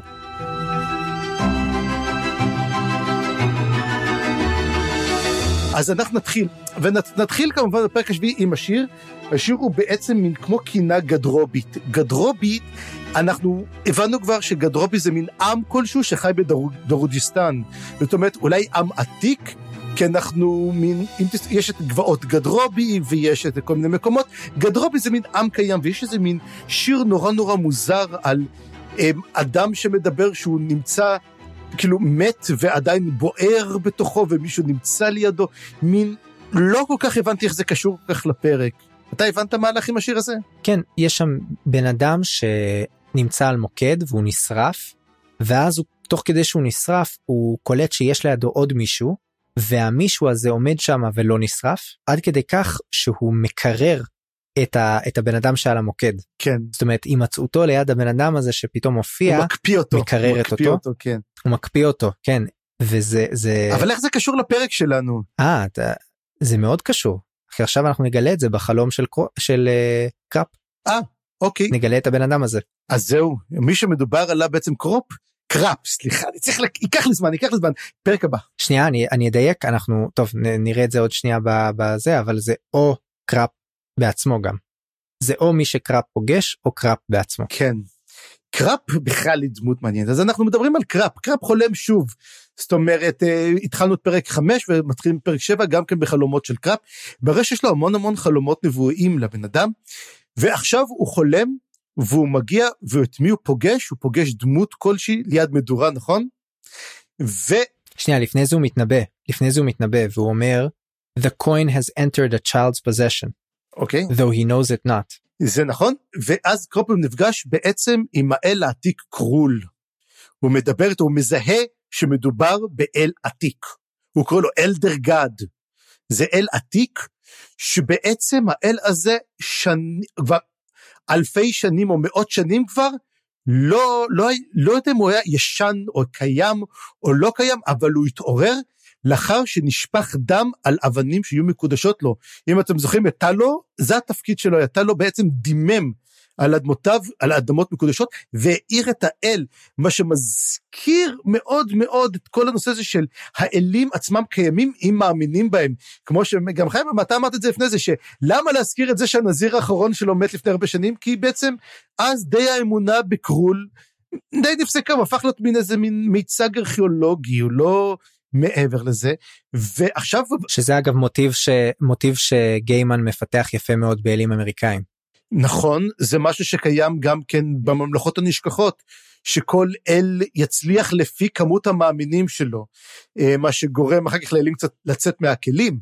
ובאמת קרול הוא מין אל עתיק. מה מה זה אומר אל עתיק? זאת אומרת הם מסוגלים למות, הם לא מתים, הם קופאים את זה, מין אתה משמר אותם בתוך איזה, לא יודע מה, בקרח, ומפשיר אותם כשאתה שופך דם, והוא כן אומר, שפכו לי דם, הוא אומר, ברבות השנים זה כל כך טוב הדם שלהם.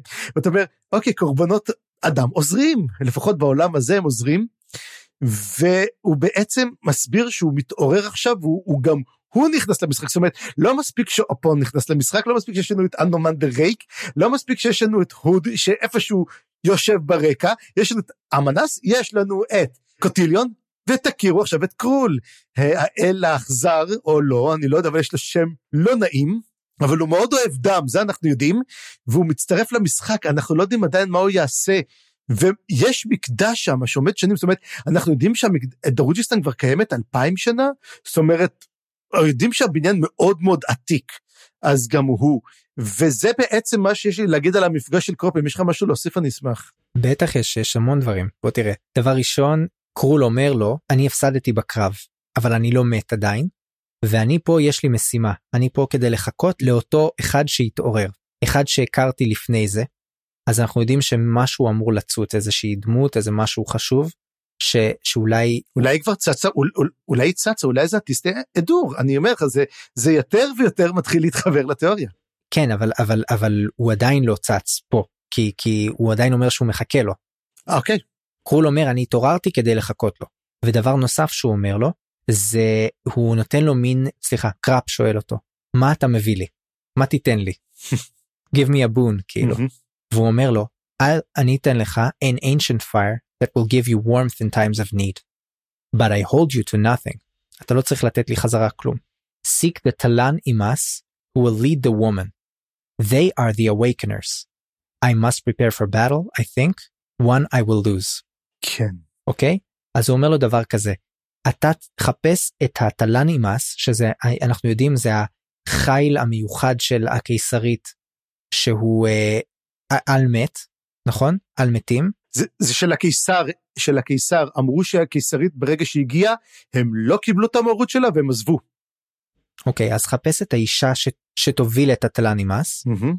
שאנחנו לא יודעים מי זאת, ויש לי, יש לי אינטואיציה שזאת טאטר סייל, אני לא יודע למה, אבל אני חושד שזאת טאטר סייל, ואז חכה לה, ואני מתכונן לקרב, ואז יש פה קטע שלדעתי הופך את קראפ לדמות סופר מעניינת כי קראפ בעצם עושה לו עושה לו דווינים עכשיו הוא מראה לו כמה הוא באמת יודע יותר מקרול והוא אומר לו דבר כזה.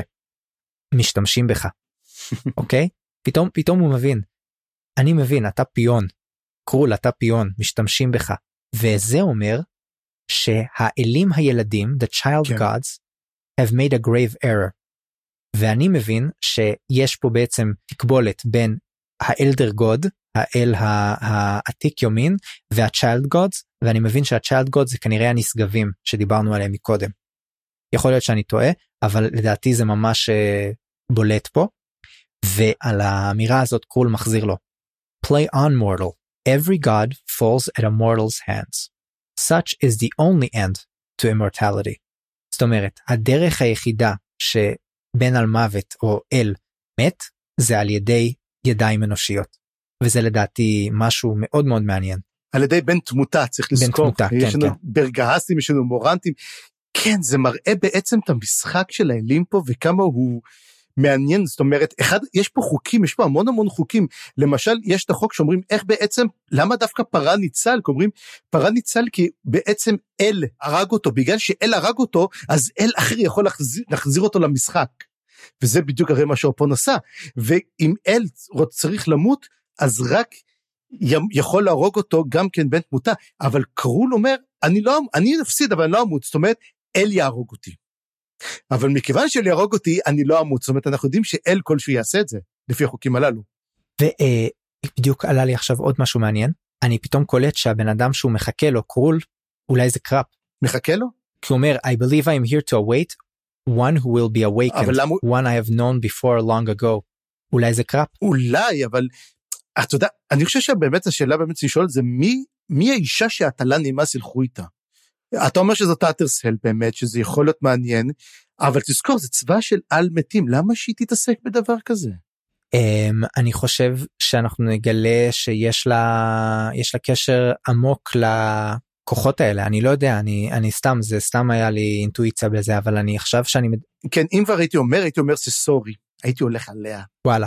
כי אם אני אומר מי שכבר, מי שכבר נוראית, מי, הכי, מי הדמות הכי נוראית שאתה מכיר? אז הייתי אומר סורי, אוקיי, סורי נראית לי מישהי שיכולה, אמ, צריך לזכור גם כן עוד דבר אחד, גם כן שהתל"ן אימס, בהתחלה חשבתי, כשקראתי את זה אמרתי אולי זה לסין, אולי לסין כן ילכו אחריה. הרי אנחנו יודעים שהתל"ן אימס לא כיבדו את ההסכם, אנחנו לא יודעים מהי ההסכם בינם לבין הקיסר. הרי זה משהו אחר לגמרי.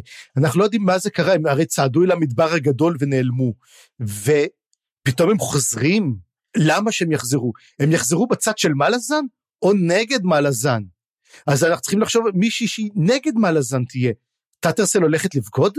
אה, תשמע, זה, יש פה כל כך הרבה אופציות. כן. אולי זה, אתה יודע משהו, רוב הסוגים זה כבר מישהו שאנחנו אפילו לא מכירים. יכול להיות גם. דמות חדשה, לך תדע, יש לנו עוד חלק, עכשיו החלק השלישי, יהיה על דמויות אחרות, ביבשת אחרת, לפני 500 שנה, וזה יסתדר איכשהו. אבל אבל תשמע אני אני, אני בכל זאת אני לא מאיים אני מבטיח אני חוזר לקראפ אני חוזר רגע לקראפ כי בכל מקרה קראפ אחרי השיחה הזאת הוא אומר אני מרגיש שקיבלתי פה אמת מאוד מאוד חזקה ואני הולך להשתמש בה וחוץ מזה הוא אומר הוא, הוא חוזר על הקטע של המטבע in the hands of a child הוא ממלמל בזה הלילה רופ באמת לבד בעולם לבד. ואני חושב שזה מראה שקראפ הוא לא בדיוק מי שאנחנו חושבים שהוא אני חושב שיש בדמות הזאת מין תעלומה ואני יש לי חשד שקראפ לא יודע מי הוא. אני חושב שקראפ מתעורר לאט לאט. זה מעניין מאוד.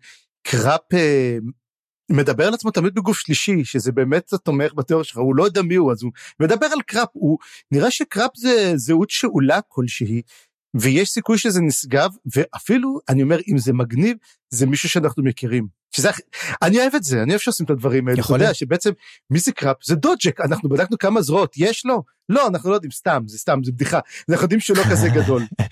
לא אבל אבל מה שכן בינתיים קראפ זה הדמות הכי מעניינת בספר לדעתי. היא, היא, היא, היא כן. בינתיים אני לא יודע יכול להיות שזה רד הרינג אבל בינתיים זה הדמות הכי מעניינת יותר מעניינת מהפתאום זה ש... כי אפילו טאטרסל שעד עכשיו שלטה בכיפה מבחינתי אנחנו מבינים שהיא יש לה יכולות מאוד טובות לחיזוי הדרך הפתיד הזה וכאילו אנחנו מצליחים איכשהו להסביר את היכולות שלה. אבל קראפ אין פה שום הסבר. אין שום הסבר. הוא עושה דברים שהם לא נראים לי הגיוניים אפילו לאנומנדר ריק לצורך העניין. לא זה נכון מאוד הדבר הזה ולכן אמ, איך אומרים את זה? read and find out אני חושב. אנחנו נמשיך הלאה. יאללה בוא נמשיך. והפעם אנחנו מגיעים בעצם אה, חוזרים בחזרה לשובר המעגל ל Circle Breaker שהוא כבר לא מסוגל. זאת אומרת עייפות החומר אוחזת בו ומין מש... הוא עובר משבר אקזיסטנציאליסטי מאוד מאוד מאוד כבד.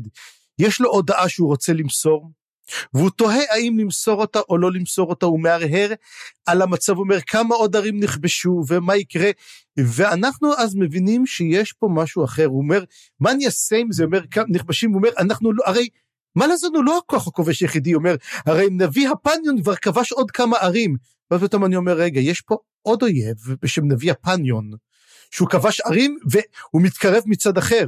אני הייתי צריך לפתוח מפה בשביל זה כן כי יש איזה אזור במפה שמסתכלים מאזור אה, מזרח וכתוב שם משלט הפניון וזה מקום ענק זה שטח ענק תסתכל במפה ואתה רואה שזה גם מתקרב לדורוג'יסטן וגם מלאזן ואז אתה בעצם רואה שדורוג'יסטן היא בין הפטיש לסדן פה והוא אומר מה אני אעשה והוא בעצם בא להגיד אני הולך לפרוש מכל העסק הזה, אין לי כוח יותר, יש לו את מכתב הפיטורים כבר בכיס, כמו שאומרים, ואז בסופו של דבר, אחרי מחשבות, הוא אומר, אבל עדיין, אני לא מוכן שזה יקרה. וזה, אני רוצה להחזיר להתחלה של הבחור שלנו, של הסירקל ברקר. הרי בפעם הראשונה שהוא נמצא, הוא נמצא בעצם במקום שקוראים לו הדיפוץ ברביקן, שזה בעצם המגדל של העריץ. מה מדובר? מדובר שדרוג'יסטן היו לה פעם מלכים. וזה שעכשיו יש אנשי מועצה זה דמוקרטי כביכול. אנחנו יודעים כמה דמוקרטיה היא לא, הכל על ידי שחד, אתה רוצה בעצם שמישהו יבוא לצד שלך, אתה נותן לו את סימטל, הוא בא אליך, זה שיטה אה, בדוקה. אבל הוא אומר שהוא עושה את זה בשביל הסיבה שהוא לא מוכן שיהיו עוד מלכים. כל פעם במקום שמנער מעליו מלך כמו רומא, כל זה, הרי הוא הופך להיות עריץ. זה, הרי הם ככה הם קוראים לזה דפוט, דספוט. ופה בעצם הוא אומר, אני לא רוצה שיהיה מלך. ואז הוא מסתכל על טורבן אור, ואומר, או, oh, הנה זה הוא, הוא רוצה להיות מלך בעצם, והוא מבין שהוא מפסיד במלחמה ולא תהיה ברירה. יכול להיות שכל מה שבעצם שובר המעגל נלחם נגדו הוא בעצם טעות, אולי כן הם צריכים מלך, אולי כן הם צריכים לעשות את זה, אבל בסופו של דבר הוא מבין שזאת לא הדרך והוא קורע את המכתב והוא כן נשאר. זה קטע מאוד מאוד מאוד ארוך של התלבטות, אבל אולי זה בעצם כל הקטע על אמונות. כי אני מאמין בעצם שאסור שיהיו מלכים, אני נגד מלוכה, אבל אולי מלך זה מה שכן יעזור לנו נגד האויבים האדירים שמקיפים אותנו. הרי טורבן אור, אני לא יודע אם הוא אדם נחמד, הוא נראה כממש אדם לא סימפטי, אבל הוא מנהיג. זה כן, הוא יודע להשיג רוב בסנאט, הוא כן יודע לשחק את המשחק, והוא יכול להיות באמת אולי מנהיג טוב. הוא יכול להיות מלך מעולה בשביל דרוג'יסטן. יכול להיות שהוא היחידי בעצם שעומד מול דרוג'יסטן לבין השמדה טוטאלית. אנחנו ראינו שבעצם הברית של פייל עם אנומנדר רייק לא הועילה בדבר, היא עיכבה, נכון. הוא אומר, הרי אנומנדר רייק אומר, רק הנוכחות שלי שנתיים, מלאזן לא היו מוכנים להזיז אצבע רק בגלל שאני הייתי שם שנתיים. אז פה בעצם זה קטע שלא מתרחש בו הרבה, אבל הוא מבשר בעצם את האובדן של החוסר ידיעה שלנו לגבי העתיד. ובסופו בצורה מאוד מאוד אופיינית גם אה, מתגלה המזל. ברגע האחרון יש שם אה, עוד פעם את המטבע המסתובב ששומע אותו Circle Breaker והפעם זה פעם ראשונה אני חושב שמתואר משהו אה, שלילי בהקשר הזה. זאת אומרת המטבע מסתובב וזה נשמע לו כמו צליל עצוב. הרי ידוע שהגבירה מושכת והגבר דוחף אצל אופון אז היא משכה כל כך הרבה הרי בסופו של דבר מישהו צריך לדחוף, המטבע תמיד מסתובב. ואני חושש לגורלו של שובר המעגל, מאוד מאוד חושש לגורלו, כי איך, איך, כמו שאמרו לפרן, אתה רצית שאתה תחיה, מישהו קרוב אליך ימות. אין שום דבר שאין לו מחיר. אז כן, אופון, כמו שאתה אמרת, עושה המון דברים. הוא גם כן מציל את גנואס, הוא מציל את פרן, אבל מישהו יצטרך למות במקומו. הוא כן, הוא עוזר לקרוקוס, אבל אולי, אולי יקרה משהו בעקבות ההצלה של קרוקוס, האם, האם ההצלה שלו תעלה במות של אדם אחר? וגם כן המחשבה שכל כך אומר פתאום, אומר רליק, אומר וואו איזה רעיון יש לי. זה רעיון טוב בכלל. אנחנו לא מודעים עדיין, דרך אגב אצל רליק נום, האם זה משהו טוב או משהו, אנחנו יודעים כן שהוא דפק בעצם את הרוב. אנחנו מיד נראה את זה בעצם, כי אנחנו יודעים שאין רוב כבר להצבעה, ההצבעה על הניטרליות נפלה, עכשיו אנחנו בשוויון. לים היה אמור להצביע, ולים הלך כפות. מה יקרה עכשיו? זה בעצם העניין.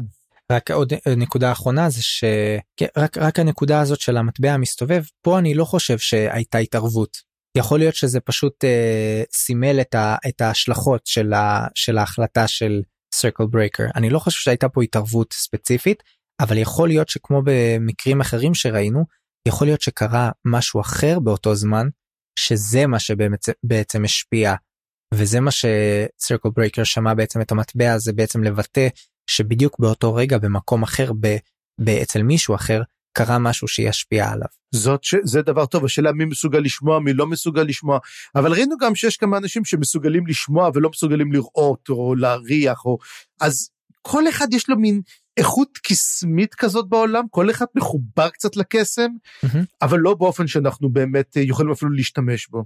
יכול להיות שאם איזה, או, או, את, עכשיו העליתי דבר טוב, מה אם ה Circle Breaker הוא אחד מה cabal, והוא קוסם?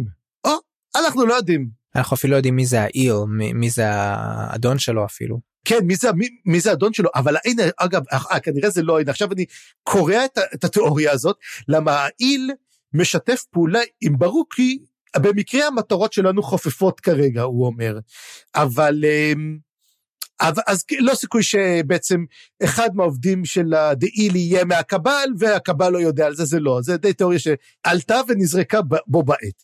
אבל נמשיך הלאה, כי הרי אי אפשר שיהיה לנו שום פרק בלי בחורה במיטה, אז היה לנו את הבת לבית דרלב הראשון, סימטל עשתה, וסימטל חוזרת שנית, זאת אומרת, אנחנו רואים את סימטל במיטה, וסליחה, זה קטע, אמ, אני לא יודע כמה אנשים יאהבו לקרוא את הקטע הזה שהאישה, פשוט, התפקיד של זה להיות פתיינית, או אישה ערומה שוכבת במיטה, או פתיינית, שזה, ואם היא עכשיו, היא נמצאת עם טורבן אור, ואז היא שואלת, נו, מה קורה עם הבעל שלי לשעבר? מתברר שסימטל היא בעצם היה לה בעל מאוד מאוד עשיר, uh, הבעל שלה היא זרקה אותו מהבית לפי מה שמובן, ובעלה לא מקבל את זה טוב, והוא, איך, איך, איך אומר את זה תור בן אור? הוא לא היה פיקח רגע אחד, פיקח, סליחה, רגע אחד, מה, מה, מהרגע שזרקת אותו. כנראה היה בחור מאוד מאוד עשיר. ואז בעצם סימטל עולה פה על רעיון, וזה מראה שהיא לא טיפשה. סימטל בא ועומד לטורבן אור ואומרת לו, אה, אתה כרגע הולך וזה, כאילו אתה עוזב אותי ופה, אבל אני יודעת מה אתה מתכוון באמת לעשות. אתה, למה אתה רוצה להיות ניטרלי? כי אתה רוצה בעצם שתבוא למעלה זם ותגיד להם, תראו, העיר נכנעת היא שלכם, ואני כמובן השליט שלה, וכך אתה תמונה לאגרוף העליון של גנבקיס, בעצם על חשבון דוז'ק. ואז היא אומרת, אתה מתכוון לעשות את זה, כי זה שלב ראשון. השלב הבא שלך זה להיות המאהב של לסין. והשלב השלישי שלך הוא להיות הקיסר. הבא. לטורבן אור אין לו שום מעצורים. יש, הוא חושב 70 מהלכים קדימה, כפי שאנחנו רואים, יש פה כבר דרמה פוליטית מודל. הוא ליטל פינגר. הוא ליטל פינגר לגמרי. הוא גם, הוא גם אפילו לא, לא מכחיש את זה, הוא נותן חיוך כזה, בזמן שמתלבש, כמובן, ואומר להם את זה, והוא לא מכחיש, ואנחנו מבינים פה לגמרי, זאת הסיבה שבעצם טורבן אור, זאת אומרת, טורבן אור הוא לא שליט טוב לדרוג'יסטן, הוא ימכור אותה תמורת נזיד עדשים ואפילו פחות. הוא מתכנן בשלבים להיות הקיסר הבא, ומזה מישהו של הסין דווקא צריכה להיזהר ממנו מאוד. אז אמ, אני לא חושב שיש הרבה מה לדבר מאוד על זה, זאת אומרת זה די מין קטע מובן, אנחנו עוברים ופה בתור ועכשיו אנחנו מכירים את מוריליו, ומוריליו הוא דמות מאוד מעניינת, מוריליו for lack of any better word הוא ג'יגולו. הוא בעצם אוהב להסתובב עם אלמנות, עם נשים עשירות, זה, זאת הפרנסה שלו, הוא מפתה אותן, הוא לוקח את הכסף שלהם, אה, דרך אגב, גם סימטל אומרת לעצמה, דרך אגב, היא ככה מהרהרת לעצמה, כמה כיף יהיה לגנוב את מוריליו הזה. ואז אנחנו עוברים למוריליו. ומוריליו נמצא עם גברת לא ידועה באיזה בית קפה על מרפסת, והם יושבים ורואים בחוץ טקס. הטקס הזה, זוכר מה שאמרת לך בהתחלה על פנדר? פה אנחנו רואים פה מי זאת פנדר. פנדרי זאת זאבת החורף. זאת אלה או whatever, לך תדע מה זה, או איזה personification של החורף, זאת זאבת חורף שמתה, ונשים קרחות עם גביעים על הראש הולכות, ובעצם מסמלות את הלוויה הגדולה של פנדר לקראת בוא אביב, שהולכת להיות חגיגה מאוד מאוד גדולה. באחוזה של בית סימטל, וכבר כולם מדברים כבר על המסיבה הזאת, והם מדברים, הרי מוריליו בא ומדבר ואומר ככה, אה, תראי, איזה כיף יהיה לנו שם, זה, זה, זה, זה אחוזה גדולה, ויש שם הרבה חדרים, המון חדרים, ולא כל החדרים יהיו פנויים, ו... אבל הוא אומר, אבל תשמעי, לא נעים, איך הקטע, אני אוהב את זה, זה לא נעים לי לבוא, כי בעלך יהיה שם. כן? ובעלך יש שם, אז עדיף שאני אבוא עם מישהי אחרת, כן? כי שהוא לא יחשוב שם משהו. אז אני צריך שתי הזמנות למסיבה, כי לא הזמינו אותי, וחבל. אז היא אומרת לו, אל תדאג, אנחנו נסדר לך איזה הזמנה. ואז הוא בא ואמר לה, תודה רבה לך, גברת אור.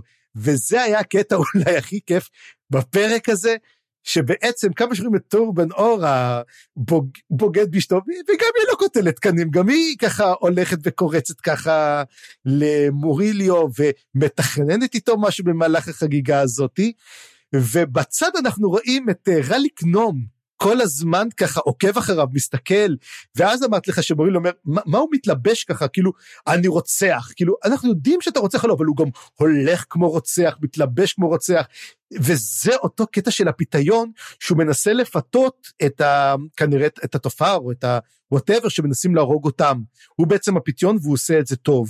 ואז הוא בעצם עושה את זה והוא משיג את ההזמנה וזה ככה מבינים זה משהו שקצת רליק נום ומורילו דיברו עליו וזה כנראה. למרות שעדיין מצחיק אותי שמורילי אומר אך אני לא אוהב להתעסק עם נשואות. ותמיד שואלים אותו זה בגלל שאתה יש לך מצפון? זוכר דיברנו על המצפון? או שפשוט אתה מפחד שמישהו מהם ירצח אותך. שזאת השאלה האחרת. כן אבל אחר כך רליק אומר זה הוא לא מפחד שירצחו אותו כי אני אני נלחמתי איתו בחרב ואני יודע שהוא טוב בהרבה לפחות מטורבן אור וזה כנראה שוואלה לא נעים אבל אולי לבן אדם יש מצפון. וזה מצחיק אתה רואה פה בעצם בכל החבורה הזאת שבפונדק הפיניקס זה אנשים שלא עושים טוב את העבודה שלהם. זאת אומרת יש לך גנב עם יסורי מצפון ואנחנו מיד נראה את זה יש לך ג'יגולו או מאהב להשכרה שיש לו כן מצפון ללכת עם נשים נשואות והוא לא אוהב לנעוף. יש לך את רליק נום שאני לא יודע אם יש לו מצפון או אין לו מצפון אבל אני חושב שאנחנו הולכים לגלות את זה וקרופה שאנחנו נגלה מיד מה הוא עושה כאילו זה אבל הוא מאוד מרגיש לבד ובודד זאת אומרת אם זאת חבורת פושעים היא חבורת הפושעים הגרועה ever. ו...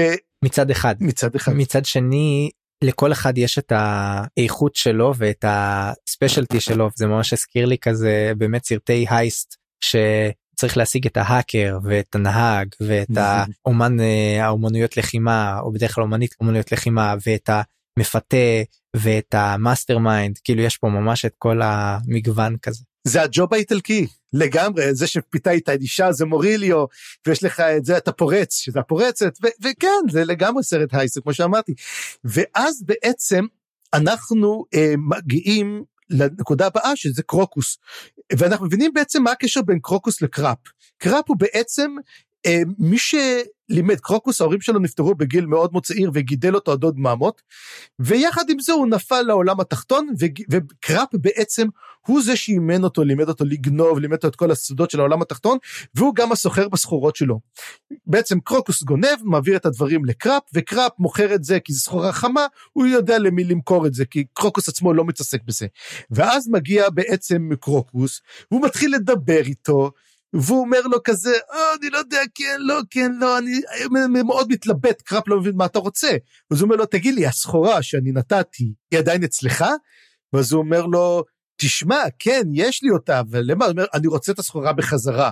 הוא אומר, מה, אתה רוצה למכור אותה? אתה חושב שתשיג יותר כסף אליה? והוא מבין שלא, הוא מבין שקרוקוס רוצה להחזיר את הסחורה. הוא רוצה להחזיר את מה שקורה, הוא אפילו מתחיל קרוקוס לחשוב, הוא אומר, מה אני עשיתי? הפשע הגדול שלי לא היה בזה ששדדתי אותה, אלא שחיללתי את המקלט שלה שישנה בו. מחשבות כאלו, אתה אומר לעצמך, א', אתה אומר, הבחור מאוהב לגמרי, הוא מתחיל לפקפק בכל מה שהוא עושה. וזה מצחיק, כי בדיוק רגע לפני שהוא הולך לעשות את זה, הוא יושב ומסתכל על אחוזת אה, אור. על האחוזה הזאת ש... של טורבן ושל אשתו, הוא אומר וואלה אולי אני אתחיל לשדוד אותה, ופתאום מגיע לו מהצד רע לקנום, תופס אותו ואומר לו מה אתה עושה? אומר לו, אומר לו אל תיכנס לשם, אל תעשה כלום, אומר לו לא רק חשבת, אומר תשכח מזה. כאילו אנחנו מבינים שזה חלק מהתוכנית אל תיגע בתור בן אור אל תיגע בכלום הכל מתחיל להיכנס לכיוון החגיגה הזאת של סימטל, שזה מתחיל להיות, יש לנו כבר נקודה שאנחנו הולכים לראות אותה, זה כנראה הנקודה של ההייסט הגדול, כמו, כי בסרטים תמיד יש לנו את הנקודה שאליה אנחנו מחכים, והכל פונה לשם, אז זה מגיע. ואז בעצם אומר לו, אמ, מראה לו בעצם, אומר, אמ, אה, סליחה, קרוקוס, הוא בא ואומר לקראפ, תראה, יש לי במקרה איזה מטבע שמצאתי אצלהם, אולי אתה תוכל לזהות אותו. מצאתי אותו אצל אה, בית דיירלה. הוא מראה לו את המטבע, ואז קראפ מסתכל עליו ואומר, אוי, זה מעניין, אוי, זה מעניין. צא רגע החוצה, לך תבדוק אם בברז יש קולה, או משהו כזה. הוא אומר, לך תראה אם יש איזה עגלה או משהו כזה, לך תבדוק אם יש לי בברז מים, כן? ואז הוא הולך לבדוק, הוא חוזר ואומר, יש מים, הוא אומר, מה חשבת, יהיה קולה? לא, הוא חוזר ואומר לו, אך, אתה מה, בסדר, אז הוא אומר לו, תודה, והוא רוצה להכניס את המטבע, אומר לו, לא, לא, לא, תביא את המטבע, אני רוצה אותו, לשמור אותו אצלי. אז הוא נותן לו אותו, ואז הוא מרגיש כאילו משהו לא בסדר, המטבע כאילו חלק, הוא אומר, אוקיי, טוב, בסדר, נמשיך הלאה. אנחנו נראה למה הוא חלק, גם כן בפרק הזה, זה תוך שנייה, זה כל כך סרטי הייסט כזה, כאילו, אתה מגלה דברים קטנים, ואז זה מגיע. בסופו של דבר זה נגמר, הסיפור עם קרוקוס לרגע זה. יש לך משהו לספר על אה, קרוקוס את קרופ? כן, הדבר הכי הכי מוזר שהיה פה, שזה כתוב פה, תסביר לי את זה אולי. Many times before this had Crop faced a wraith's wrath in some deep pit of Drek. דרק, אתה יכול כן. להסביר לי מה זה הבור עמוק של דרק? כן. אמ, אז. תסביר לי מה זה ואחר כך תסביר לי איך מתרגמים את זה בלי שזה יישמע מטומטם. faced a racist wrath in some deep pit of drek. עכשיו, אמ, זה זעם של רוחות רפאים בבור העמוד של דרק. עכשיו, אמ, הדרק הזה, כמובן שאנחנו מדברים עליו, אני חייב להגיד פה שזה ספוילרים, התלוננו אצלי שאני מספר ספוילרים, אז דרק זה משהו, זה קיים. אה, מי שמסתכל בנפשות הפועלות, דרק מופיע שם. אז אה, במובן כזה או אחר. אז מי שרוצה, כנסו ותראו, ואני מאמין שאנחנו ניתקל ב... בדרק הזה. אז, אבל איך מתרגמים את זה בלי שזה יישמע א', מטומטם? צריך זמן, וצריך לחכות, צריך לחשוב על זה, כמו כל דבר צריך לחשוב על זה. אז אם למישהו באמת מה- מהמאזינים שלנו נשארים, איך מתרגמים? faced a wraithed wrath in some deep pit of the wreck. זה, זה ממשיך עוד, המשפט הזה הוא נורא נורא נורא נחמד, שהוא מתחיל לספר על זה, ואחר כך הוא אומר גם חרא, דרך אגב, אני לא צוחק אם תסתכל. הוא אומר הרע, אבל זה נראה כמו אז אוקיי, מה הולך עם הדרק הזה? אז לך תדע. ומעבר לזה, גם כל הדיבור הזה של קראפ, הוא מאוד מזכיר קצת את הויד כזה, קצת מין דמות ראשית שיודעת כל. ואנחנו פה מגיעים הלאה בעצם, ומורילו מגיע לאיזה מוכר זהב כזה, הוא מכניס אותו מאחורה לאיזה מעבר צדדי כרגע, ואז מוריליו פוגש את רליק נום. הם מדברים פה על זה, ומוריליו מוסר את ההזמנה, הנה גברת אור הנהדרת, עמדה במילה שלה, השיגה לנו הזמנות. אז אנחנו יכולים להיכנס בעצם לחגיגה של סימטל. ואז מדברים כמובן על קרוקוס המאוהב, צוחקים עליו כמובן, כמה מצחיק, הוא עדיין מאוהב, הוא עדיין תמים, ילד קטן, אבל אז הם אומרים, רגע, אולי זה כן יעזור לתוכנית שלנו. יש פה, ואז התוכנית הופכת להיות יותר מורכבת, זאת אומרת, אתם יודעים מה? זה לא רע שיש לנו מישהו מאוהב בה, אולי זה כן יכול לעזור לנו. ואנחנו לא יודעים איך. כי זה בעצם עד לפה אנחנו מגיעים, ואז אנחנו מגיעים בעצם לצנה האחרונה בפרק. הצנה האחרונה בעצם מחברת לנו את כל הפרקים, את כל הדברים ביחד, על ידי פגישה של שני הגדולים שלנו בפרק, על ידי קראפ וברוק. שמתברר שקראפ הוא בעצם סוכן של ברוק. ברוק שנייה רק רגע רגע אה, אה, סליחה שאני עוצר אותך פשוט קטע שהיה לפני יכול להיות שאני יכול להיות ש... יכול להיות שדילגתי כנראה, כנראה היו קטעים ששמעו אותי לא כתבתי עליהם יכול להיות לא סתם נקודה קטנה שהייתה לדעתי כן חשובה הם דיברו על איזשהו מגדל רליק ומוריליו אתה זוכר את הם המגדל? דיברו על איזשהו כן מגדל שיש שם רוחות רפאים אה, שהם פוגשים כן, אותו אה, כמה פעמים כן כן כן לא יש את ה... יש את האזור של המתנגשים שם. עכשיו זאת שאלה טובה אם זה קשור או לא קשור יש את המקום של המתנגשים שאומרים אל תיכנסו לשם הוא רדוף רוחות אז בסוף אומר לו אה לא ואז בסוף צוחק אומר לו אה בטח אין אף אחד אז הוא אומר לו לא לא לא לא לא באמת יש שם רוחות כאילו אנחנו לא נכנסים לשם אז הוא אומר לו רגע רגע זה לא סיפור ילדים אומר לא מה פתאום באמת יש שם רוחות אנחנו לא נכנסים וזה זה, זה היה לי מין סיפור כזה יותר משעשע כזה כאילו כמו כל הבדיחות כאילו אומר לא אבל זה אמיתי לא לא באמת לא כי יש זה הוא לא משעשע בכלל כי יש עוד משהו בתוך הבניין הזה. יש שם איש משוגע. The madman sleeps within or so it said. The wraiths are trapped in the sorcerer's nightmares.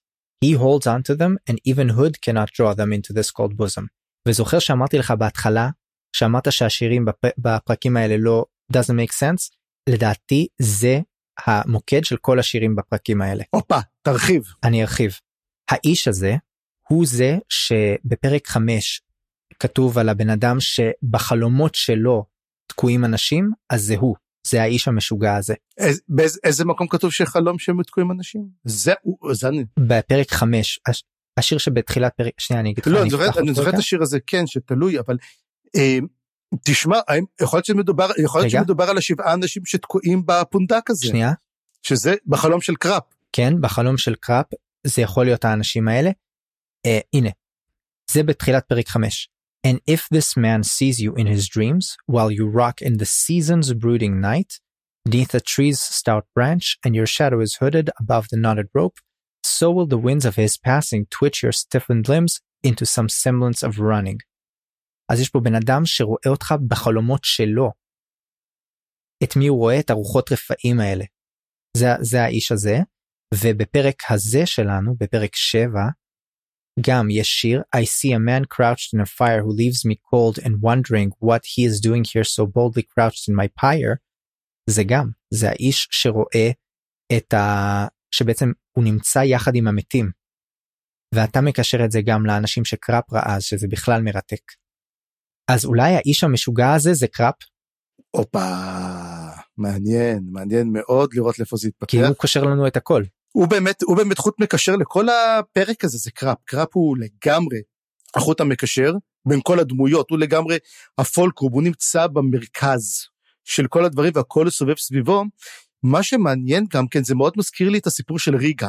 כי ריגה, הרי היא הייתה נקרומנסרית, היא הייתה זה, והיא כלאה אליה את הנשמות של המשפחה שלה על ידי נרות. ופה גם הוא קולט הנשמות שהוד לא יכול להשיג אותם, גם היא כלאה נשמות שהוד לא ישיג אותם.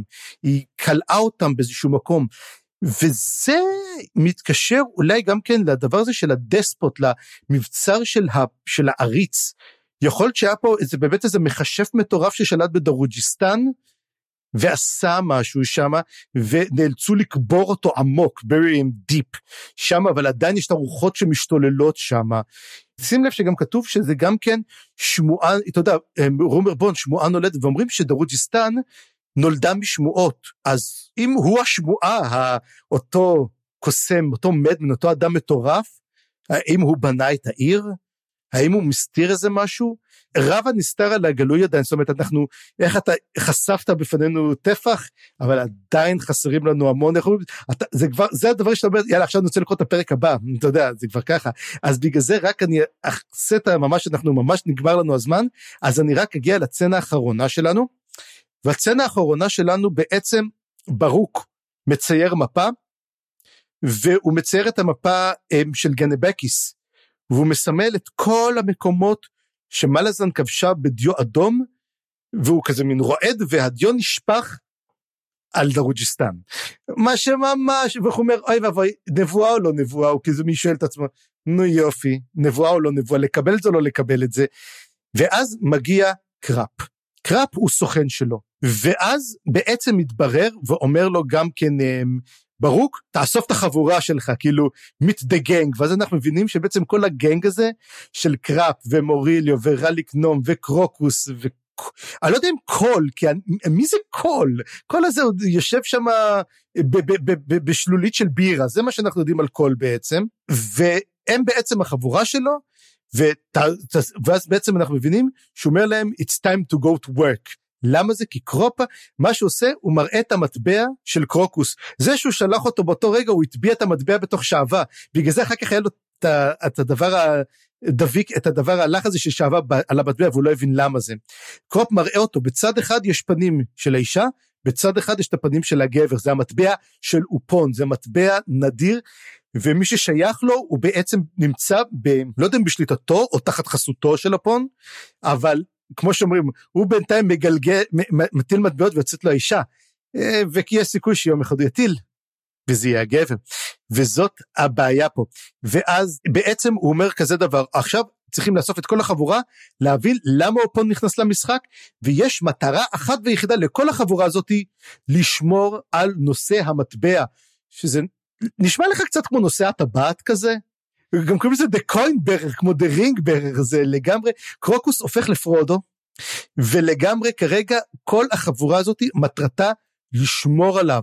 אז אנחנו מבינים בעצם שיש פה הרבה הרבה מטרות, ועכשיו הוא מבין, ברור שהולכת להיות פה מלחמה נוראית עליהם, והוא יוצא בעת, והוא עכשיו הוא אומר, אני נשבע שאני אנצח את הקיסרית.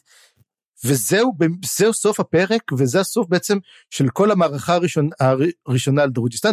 כמובן שאנחנו נדבר עליהם ואנחנו מה יש לך להגיד בעצם על הפרק על הפרק או דברים אחרים? יש לי גם איזה כמה דברים קטנים. אני רק אוסיף שהסוף הסוף הסוף מגלה לנו על מה הולכים להיות הפרקים הבאים. אנחנו נגלה אני לא פתחתי אבל לדעתי הפרקים הבאים הולכים לחזור חזרה לדמויות שאנחנו uh, מכירים. כי הוא אומר כן, כי הוא אומר כאילו אל הקיסרית במין uh, מונולוג כזה והוא אומר לה אני יודע שאתם פה שהסוכנים שלך פה. אני יודע שהם פה כבר איפשהו ואני אמצא אותם. תהיי בטוחה בזה אם עם או בלי המזל של אופון. וזה כנראה המתנגשים?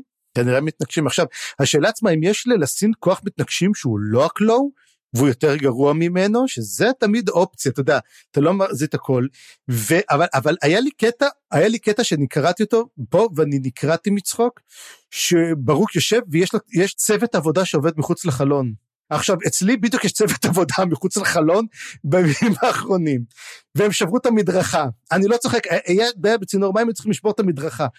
ואתה שומע והם צועקים כל הזמן והוא כל הזמן אומר למה הם, צוע... הם צועקים יותר מאשר הם עובדים ואני אומר הוא כנראה עבד והיה לו שם צוות עבודה שהם עשו תיקונים והוא פשוט, הוא אמר אני לא נושם כל, ה, כל האבק נכנס לי לעיניים, הם צועקים יותר ממה שזה ואני פשוט קורע את זה ואני נקרע מצחוק, זה פשוט קורע הקטע הזה וזה ממש כזה מין יציאה מהדבר הזה וזה היה אחלה קטע. לגמרי קטע טוב ואני מאוד אוהב את זה ש...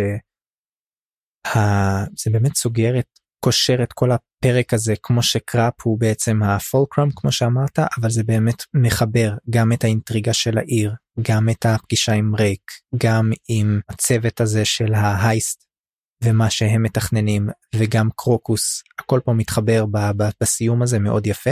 זהו אז אני מאוד אהבתי את החלק הזה למרות שהוא היה באמת uh, מאתגר קצת כי בעצם עזבנו את כל הדמויות שאנחנו אוהבים ו... והיינו צריכים פתאום להכיר קאסט חדש ועם שמות מוזרים וסגנון אחר קצת של הספר. אבל אני מאוד נהניתי. אה, אני כן אבל מחכה לחזור חזרה לדמויות ש... כן. של ההתחלה אני אני מקווה שהם יהיו בפרק הבא. אז בדיוק אנחנו סיימנו את חלק 2 סיימנו את הרוג'יסטן החלק השלישי מתוך השבעה שדרך אגב אנחנו אה, נדבר על כולו בשבוע הבא הוא חלק מספר שלוש שקוראים לו המשימה. אמ, אז עכשיו, כמו שאמרת, או שבאמת אנחנו מדברים על המשימה של שורפי הגשרים, או שאנחנו נקבל משימה שלא קשורה לעניין, או שמדובר בעצם על המשימה של אנשי דורג'יסטן. הכל יכול להיות. שלושה פרקים הכי מצחיק פרק ראשון זה פרק של קצת עמודים פרק שני זה עמוד זה פרק ענק ופרק שלישי הוא פרק רגיל כזה זה מין חוסר התאמה חוסר שוויון כזה ואתה יודע, אני מחכה כבר שכל הדברים יתכבשו ביחד, יתכנסו ביחד לאיזה משהו, ונוכל לראות את קראפ מדבר עם טאטרסייל, ויהיה מגניב ככה, ואת פארן עם קרוקוס, לראות את כל הצעירים האלו, ואת סורי מטרידה את קראפ, ואת מור... סורי מוריליו, אני חושב שסורי ומוריליו, מוריליו מנסה לפתות את סורי, בבקשה שזה יהיה, בבקשה ש... שמוריליו ינסה לפתות את סורי, וזהו, אם זה כן יהיה, זה יהיה מגניב. אז לא לשכוח פרקים 8 עד 10 פעם הבאה. אה, אה, סורי, סורי היא חצי אלמנה. מי? סורי היא חצי אלמנה, אז זה מתאים. איזה אלמנה? היא בת, היא בת 15. אבל ריגה. עדיין לא סגרנו שריגה בתוכה. סגרנו, סגרנו שקוטיליון בתוכה. ריגה בתוכה, לא... ריגה כמה בתוכה. כמה אנשים יכולים להיכנס לבן אדם אחד? לא, ריגה, ריגה וסורי הן מתחלקות בגוף, וקוטיליון שולט על שתיהן. אוקיי, אז היא, אז היא, אז היא רבע אלמנה, לא, כן, היא חצי.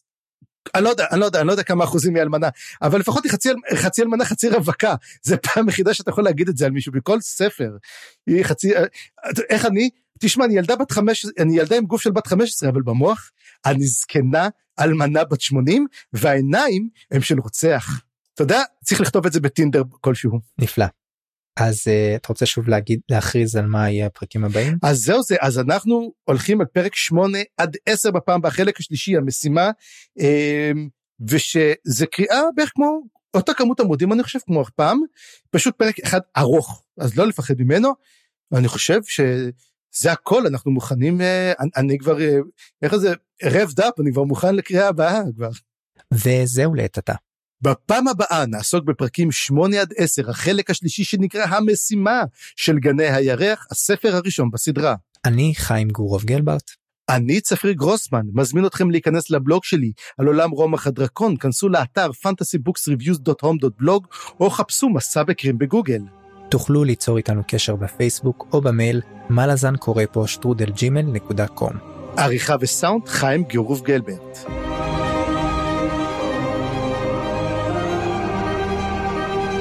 הצטרפו אלינו לדיונים בקבוצת הפייסבוק מה לזן קבוצת קריאה. תודה שהאזנתם וניפגש בפרק הבא.